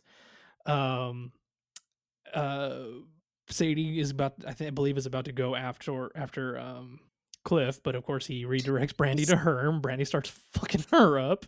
It's wild that they think they can still fight him when he's already he destroys them basically in seconds. Yeah, um, and this is the, the to me this is the best part when he gets into a fight because uh, Katie comes and like just rushes him, and they go Mhm. they like go toppling over the uh, coffee table and like bump into the fireplace, Mhm. and Rick looks down and he's been stabbed in like the hip, Mhm. which my god, for a knife to go into your hip, I feel like that's got to be Yeah. that's got to hurt, hurt yeah, like so bad. bone. Yeah. Yeah. I mean, like he even like taps it and it's just kind of like, oh man, like that's not good kind of thing. Grabs Katie by the back of her head, starts slamming her face into the phone that's that's like propped up on the wall. Mhm. Slam moves over to another wall, slams her face into a glass poster over and over Mhm. smashes it into the side of the fireplace and then we get to like the fireplace mantle that has like the brick edge just repeatedly slamming her face into it and it's so bloody and Yeah. mushy um and it and props to the props department because never does it look like he is holding a dummy. It looks like he is holding he is really doing that to her. Um I feel like there are there are there's a couple times when he slams her face into something you can tell it was a um it, it looks like his hand like stops short and it's her head doing the rest of the movement you know so he doesn't actually ram her face into anything. There's a couple shots you can tell from that but like when he's ramming into the fireplace oh my god like it looks it looks so good like it's so disturbing but it looks so well done Right. And if you're Um, going to have violent moments in this story, This is- turning the historical part on its head and like having the violence be done to these asshole people in this cult like is the way is the way to do it, you know? Thi- yeah, this is like when I was like so happy that this is what we were when I realized Right. like oh I was right, like oh what he was I, doing. Yeah. I should have known we were gonna not go the true life Yeah, route. I felt the same way. I was like, "Oh, of course." Like he's Yeah. he's not going to have it go that way, which I was like, um "Great idea." uh and then starts ramming her head into the f- uh coffee table. Eventually she's probably long been dead, so he chucks her aside. Um Sadie, uh, yeah, Sadie stands up and is just this whole time she's just been a screaming mess. Like Mhm. ever since he threw the can in her face, she's just done nothing but Yeah. scream, flail around. She winds up Yeah, she's running. providing the soundtrack. Yeah, exactly. She winds up running through the fucking sliding glass door out into the backyard where Rick has been sitting there with his uh, radio and headphones Mhm. on, just floating in the pool. And she goes crashing through there, scares the shit out of him, and he's, you know, like, what the fuck is going on? Again, she stands up, screams, starts shooting the gun, falls in the pool.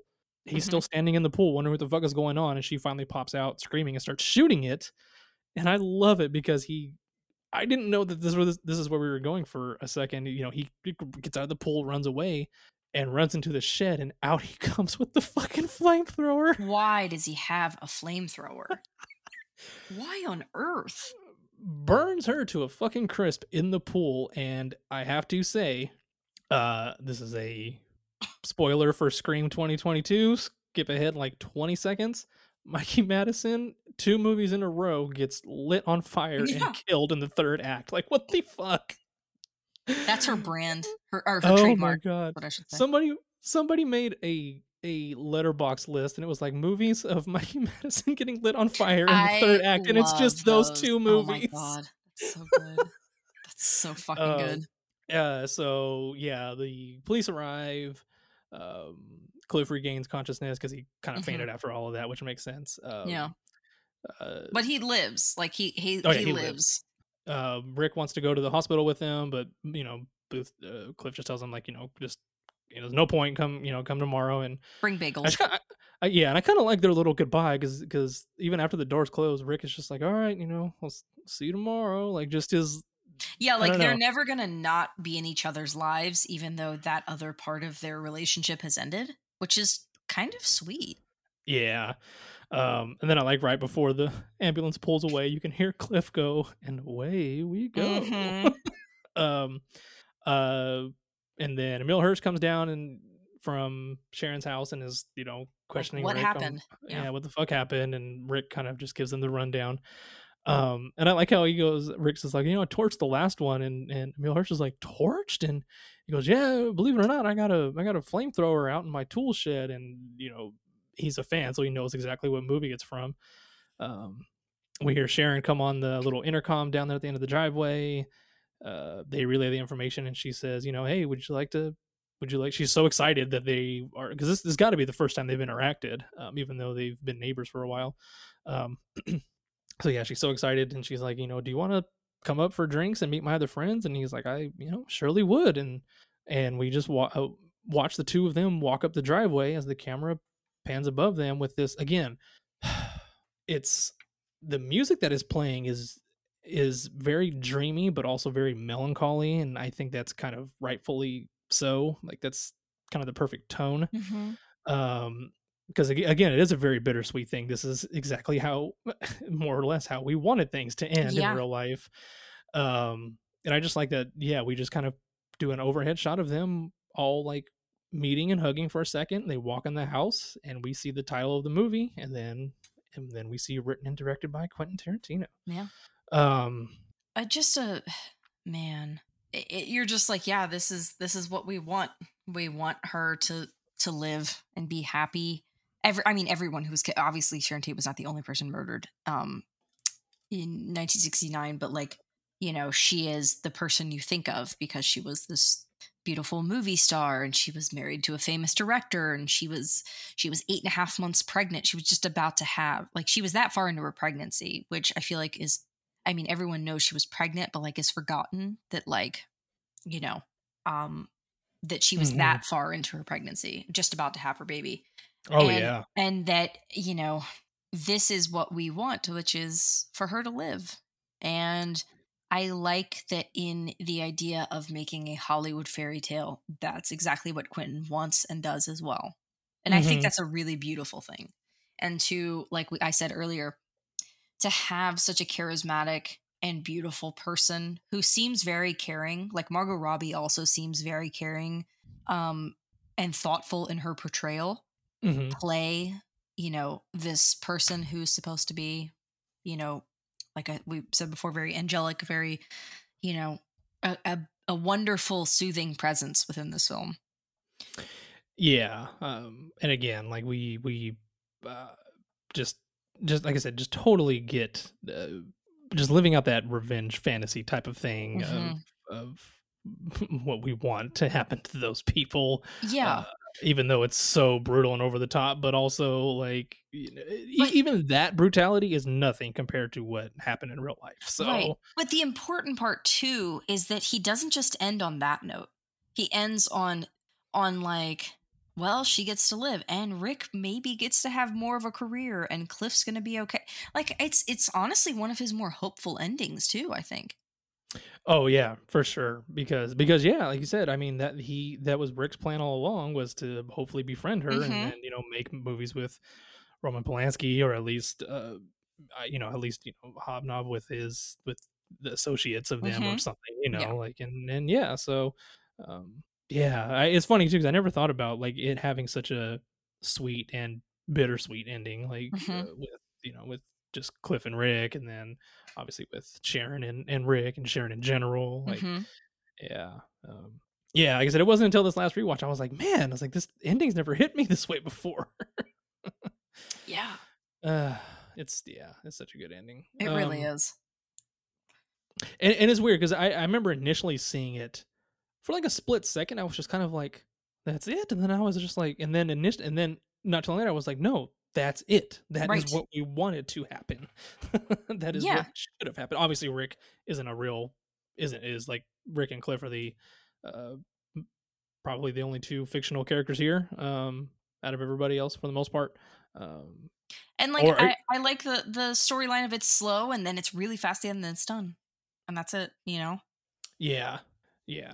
Um, and, and it would be it would be really fun to see more of of Rick and Cliff in, in Yeah, some way or I another. agree. Um, I mean, again, I I know uh, Quentin has talked about he he does want to do like an actual bounty law series. I think he said he has like eight episodes written or so. I don't know. maybe that was the a different thing he said he had planned was he did have a show written. He's like, I've got eight episodes finished, ready to go. We're just Mhm. shopping those around. Um, but I think that was for something else. But yeah. Yeah. he did say he would like to see, you know, Bounty Law become a series, and he wants Quentin, uh, Leonardo DiCaprio to come back. And uh, would he do it? I, well, I think if Quentin was behind it, then yeah, he would. I think He he might, but I also I don't know. I'm also like, what's the point of of a bounty law show? I don't I don't I wouldn't be super interested in that. I like the I like the character of Rick Dalton in this larger cast. Mm, hmm Um, okay, so this actually says in 2019, Tarantino expressed interest in creating a bounty law TV series based on five half-hour scripts he wrote in preparation for the film. My God, you wrote five half-hour scripts of a fictional show as preparation for the movie. Yeah. Good God. Um, and he plans on writing three more. Tarantino said he does not know who would play Jake, uh, the lead, but added, "quote If Leo wants to do it, that would be great." Um, the series will be shot in black and white and follow the half hour format of Western television shows from the 50s. Uh, scenes from the episodes already written appear in Once Upon a Time in Hollywood. Tarantino plans on directing all the episodes of the series. Um, they also make uh, reference to the show Lancer, which is another American Western series. Um, Quentin hopes Robert Rodriguez will turn Tarantino's version of Lancer uh, in Once Upon a Time in Hollywood into a film. Um, yeah, that's it for that anyway. Um, so yeah, uh, again, I I, th- I think anything set in this world would be fun to watch again. Although there was something recently where uh, uh, Quentin Tarantino posted that Rick Dalton had passed, um, and, and it was like it was last year, twenty twenty two. It was uh, it was on their it was on his movie theater's Instagram page. That's The, so funny. Um, so they were doing like a tribute to Rick Dalton, and they screened this movie um, there at Quentin's Theater um, in LA. That's um, really really funny. Yeah, and so I didn't know about that. yeah, it was pretty cool. Um, like tons of other places were like posting like you know pictures of Leonardo DiCaprio, but it it said Rick Dalton and whatnot. And it's like I, thought that, I just thought that R.I.P. Rick cool. Dalton. Yeah. Um. So yeah, uh, it is kind of it was kind of cool to note too when uh when Sharon goes to the showing of her own movie, which was called The Wrecking Crew. Um, the filmmakers chose to use the actual film rather than recreating it because they they also did that with um Leonardo DiCaprio for The Great Escape. They replaced um, um Uh, Steve McQueen. Steve McQueen. Oh, Yeah. God, drew a blank. Yeah, no, you're good. re- That was a Steve really McQueen. good job, by the way. They did No a great shit. job replacing him in that. Um, and I have that on my list to watch. I just have not gotten around to it because it sounds really good. And it's supposed to be really good. Um, it's also like 170 minutes too. The Great Escape. yeah, Yeah, yeah, it's like a, a classic for sure. I yeah I really want to watch it. I just have not seen it yet. Mhm. Um, yeah. Um, it's, I'm like reading through the trivia, and surprisingly, most of it we have like talked about along the way. Yeah, yeah. Um. Oh, so okay. So going back, um, it just says uh, Brad Pitt abbed the line. You're Rick. Fut- you're Rick fucking Dalton. Don't you Mhm. forget that. And it says Pitt based this line on an actor who told him the same thing when he was a budding actor in the early '90s. So Oh, I thought it was a yeah. roommate, but yeah. Um. Still cool. Yeah. Uh, China refused to the film a certificate uh, for release in the country, strongly hinting that the issue was the way the film portrayed Bruce Lee, uh, and that an edit which eliminated the Lee-related material would get approval for release. Uh, Quentin responded by publicly stating he would not edit the film, uh, would not edit any of the film to ensure its release in China. But it was, I think, it was eventually released. Um, Uh, yeah, I mean, I'm glad he didn't cave. I think that's bullshit. I don't think he should ever edit something for the sake of it being released in a certain area because of, you know, whatever their ideological or reasons. I mean, I understand them not liking the portrayal of Bruce Lee. And that's that's a fair criticism, but I think when you start to concede one thing, it it just, you know, can snowball very quickly. and and they're notorious for banning movies for Oh, yeah. like like they banned Lightyear because there was a same sex kiss in it. Uh, you know anything like that they they do not tolerate. Um, so yeah, um, and that's why Tarantino has things like final edit, final cut, and you know, final say of all creative choices because he doesn't want shit like that to happen. which is kind of crazy too that they they I'm sure again I'm sure that's all in the fine details, but it's like even even for this reason, oh even if the a certain country wants me to edit the movie so we can release it there and you guys ask me to edit to release it there i can still tell you no Yeah. like that's you know yeah, especially when releasing in China makes a huge difference in box office numbers because Oh, of the population. yeah that is know. like 50 that that is like the other 49.8% of Right, box office is right. china which is why this movie probably didn't make as much as they possibly anticipated. But again, that's not what everything is about. You know, it Yeah, made exactly. enough money to, at the very least, break even. I'm sure. Um, or, Yeah, uh, but yeah, that's that's not what that's not why they made this movie. Yeah. Um yeah, again, this this was this um also won two Academy Awards uh for best production design, well deserved, and for Brad Pitt for best supporting actor, also well deserved. He was also Mhm. the only uh, actor nominated in this in this whole cast. That's actually surprising to me. I would have thought there would have been more nominations. Not to say that anyone else should have like should have won, but like I would have thought there would have been more people.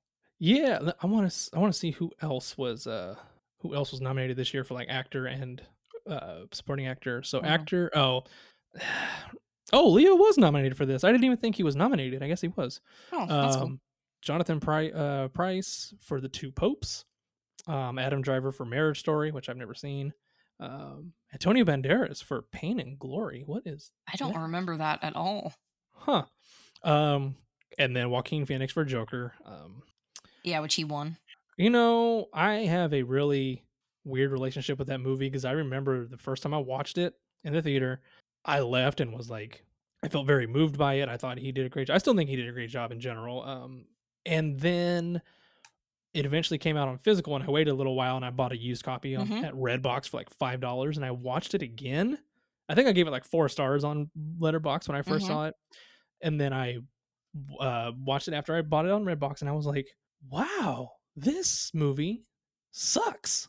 like this is Wow. not." Yeah. I was like, "This is not a good movie," which I think I now I moved now I now moved it down to two stars because I was like.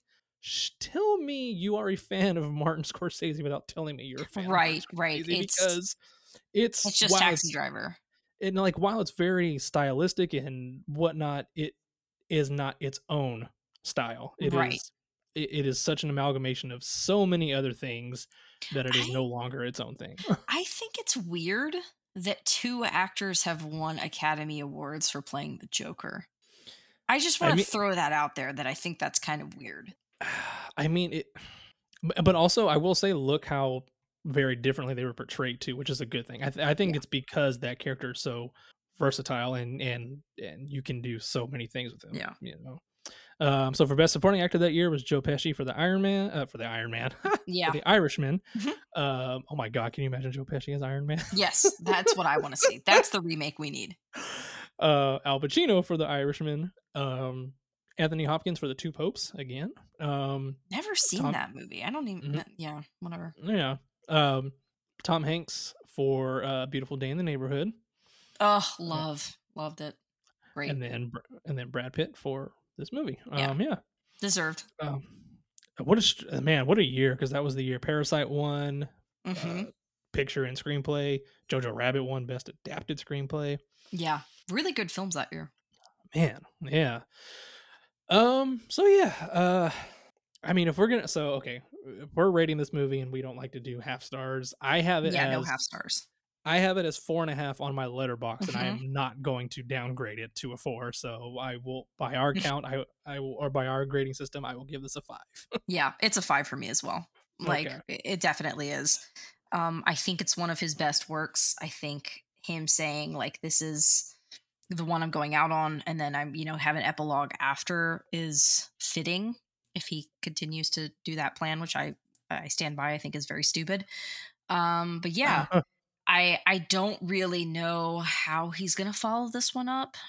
Um, everything I've heard about the critic or the movie critic or whatever it's called um, doesn't particularly sound interesting to me, but I you know, I'm game to see it when it comes out. Whenever that happens, we will cover it. We're going to come back and um as as these directors that we've enjoyed, you know, enjoyed talking about, writer directors we've enjoyed talking about, release more films, we will go back and we'll be like, "All right, we're going to go see this and give you guys an Yeah. episode for it." So, Yeah, it is called the movie critic, and everything just says TBA, like Yeah. year, uh, everything. I'm guessing he'll film it this year.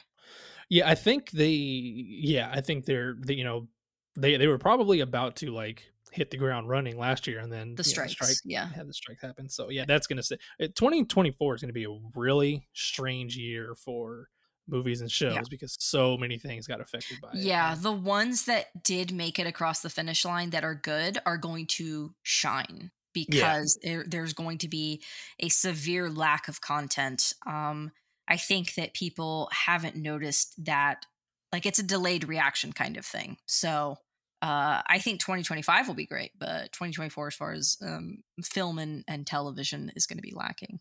yeah, or or we're gonna get some very interesting. Well. TV will catch up faster. I, that you know, Yeah. Um, somebody's like, we're gonna get some very interesting um, independent movies that are Yes. gonna get shot and put out really quick, which may not necessarily be a bad thing. Um, No, yeah, because they they agreed to you know follow what the WGA and um, SAG-AFTRA like asked of film uh, uh, studios. They did not want to negatively impact smaller studios and independent films. So you know, it this was about the the whole strikes were about the big studios and their issues, not um, not smaller productions. Yeah, exactly, exactly. But yeah, this is Um, a this is a five. Uh, it's great. I am curious to see what film he's going to put out next, but for now, you know, I- this is I I do really hope he kind of does something like when he made when he made Pulp Fiction, and you know, of course, he's obviously going to work on a follow up, and everyone's like, "Oh Mhm. my god, what kind of uh you know lavish over the top production is thing is he going to do next?" And it's like, "I'm gonna do Jackie Brown, just this little crime thriller." You know what I mean? Yeah, like, I do. You know, I think it's going to be small. I think this was a big cast, a big story, a big production. I think it's going to be a small film um, with a couple of characters and kind of slow story, like a, a very. Um, I don't think it's going to be very violent. Like Jackie Brown wasn't very violent. You know, like I think that's actually a very good comparison. I I agree with you. I think it's overall going to be um, a a quieter exit. hmm and, and and not that this one was. I mean, this one was only lavish because of its production design. Right. um, you know, take that away, this probably would have been like a fifty million dollar movie. Uh, probably not. Probably like a thirty. and and lavish is a compliment you know it was Oh, for beautiful sure. oh yes, they yeah. Uh, production design definitely deserved to win their Yeah. their Academy Award. 100% Um. So yeah, that concludes season one Yeah. of written and directed by. Um. We're again, we're not doing. We're not gonna do like. uh um, you know, like this was an actual TV show or something. You know, we're not going to take six months off or whatever. Mm-mm. It'll, you know, it, it'll be the normal length of time. Um, so yeah, you don't have to Yeah. wait too long. And oh my god, I always forget Quentin's middle name is Jerome. quentin jerome tarantino is a wild name It really is. that's fascinating Uh, um. So yeah, do you want to uh lead us into to season Yeah. two? so we have decided for season two we are going to be covering greta gerwig so we have three films to cover in season three uh, it's or season two. It's going to be a shorter season, and then season three will be a little bit longer of a director. We've chosen that director as well, but we will hold off on that and announcing that until we reach the conclusion of um, season two. But I think Greta, the reason that I so I was the one who proposed we should cover Greta's films um, because I love her as a filmmaker and a writer. Uh, but also because she very much had her moment this last year um since and and some controversy surrounding it so she is now the highest grossing uh female director of all time with the bar like barbie uh and she also was not nominated for best director this year which yeah. was a you know a lot of people talked about margot robbie not being nominated and we'll get into this when we discuss barbie um but i think that is one of the more interesting choices that was made um, so yeah i i think it's a good time to talk about her films and she's a she is a much newer filmmaker um eh, but has had such a huge cultural impact with the three films that she has made so i'm i'm very excited to talk about her movies um i know you have you've only seen barbie correct Uh, no, I've seen uh Barbie and Lady Bird. I just have not seen Little Women. oh okay that's interesting. Um i know kayla's gonna want to come on for an episode. I don't think she's decided between i think she's decided between ladybird and little women. I have a feeling she'll come on for little women. Um yeah that's that i'm i'm so excited um to talk about these films and her choices that she makes in her writing and her direction. Yeah, I, I'm I'm excited to see Little Women for because I haven't seen it, but Mhm. also I'm I'm excited to get back to um to see Lady Bird because I don't think I've seen that since it first came out, Mhm. which was what like 2016, something like that. i believe so yeah um, yeah so that's very exciting uh, 2017. But yeah, Yeah. um, yeah, and uh, and yeah, like I said, we you know obviously I'm not going to tell you who season three is yet, Mhm. but it, that will again that will be a longer, more Yeah. uh, regular length of a season, uh, pretty pretty akin to this one. So Yeah, that Um, might be something we kind I don't know. We haven't we haven't planned beyond season 3, but that might be a thing we do a little more often where we have a deeper dive into a longer filmography and then a newer director maybe that's like um, you know, only has a couple of films. Uh cuz I think it's kind of fun to go back and forth. Yeah, because like I said, I I actually would really like to do um Emerald Fennell, but again, I mean, yeah, she Mhm. has two mo- she has two movies. Who knows? Maybe by the time uh we get another few seasons into our belt, Mhm. she'll have she'll have her third Yeah. one out. But it, it I feel like it did it take a while to get from Promising Young Woman to That was 2020. So, not that long. oh wow, yeah, it was only uh, three ish years. That's okay. Yeah. Wow, I mean, when you take into account production, less than 3 years. I I am still so pissed that uh that Saltburn did not get well for one it got zero nominations but at the very least it didn't get cinematography because that was surprising to i i it's weird i really feel like 2023 was an important and and a lot of film people were like oh fuck you barbie made a lot of money so it doesn't matter but you know i feel like overall you know uh, not a lot of people talked about how sofia coppola wasn't nominated either. There were a lot of women making a huge impact in film and not seeing the awards for it um, or even nominations and the the accolades that you would expect Mhm. um, to come when it's a wildly successful year for a lot of female filmmakers. yeah yeah for sure um I Yeah, also I also think going from Quentin Tarantino to a every every story that Greta has told so far is about women and for women in different ways. So I feel like that's a really nice not to say that Quentin, you know, Quentin's films can't be enjoyed by women. I'm a woman, I like them. But like they his filmmaking and like him being a favorite is often associated with guys. So I think it's just kind of fun to like, you know, explore a a female filmography. which is kind of crazy because aside from maybe um probably reservoir dogs almost every single one of his movies has a very uh strong and interesting female character whether a lead or not a lead um you know obviously jackie brown and um uh, uh mia wallace um the bride Yeah. uh, you know even jennifer jason leigh's character um Yeah.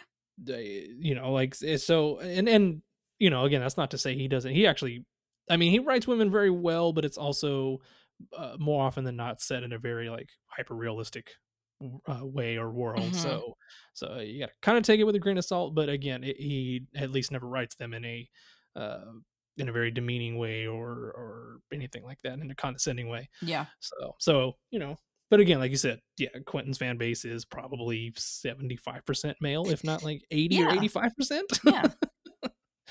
So, so yeah, it's it's it's it may seem like a kind of a big dynamic change, but um, Mhm. I think it's I think yeah, it's it's a good choice. It's a it's it's the next logical move. I yeah. so. Yeah. I think it's I think it's fun.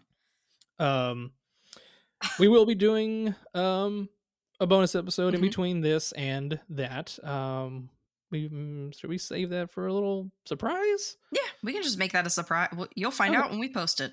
Yeah, yeah. Which again, I'm not gonna be waiting forever. It'll be it'll be in a few a couple weeks. But um, yeah, that one I'm really excited for because that's that's a movie I've never really got to talk. Uh, yeah, and I've about. never Uh, seen it.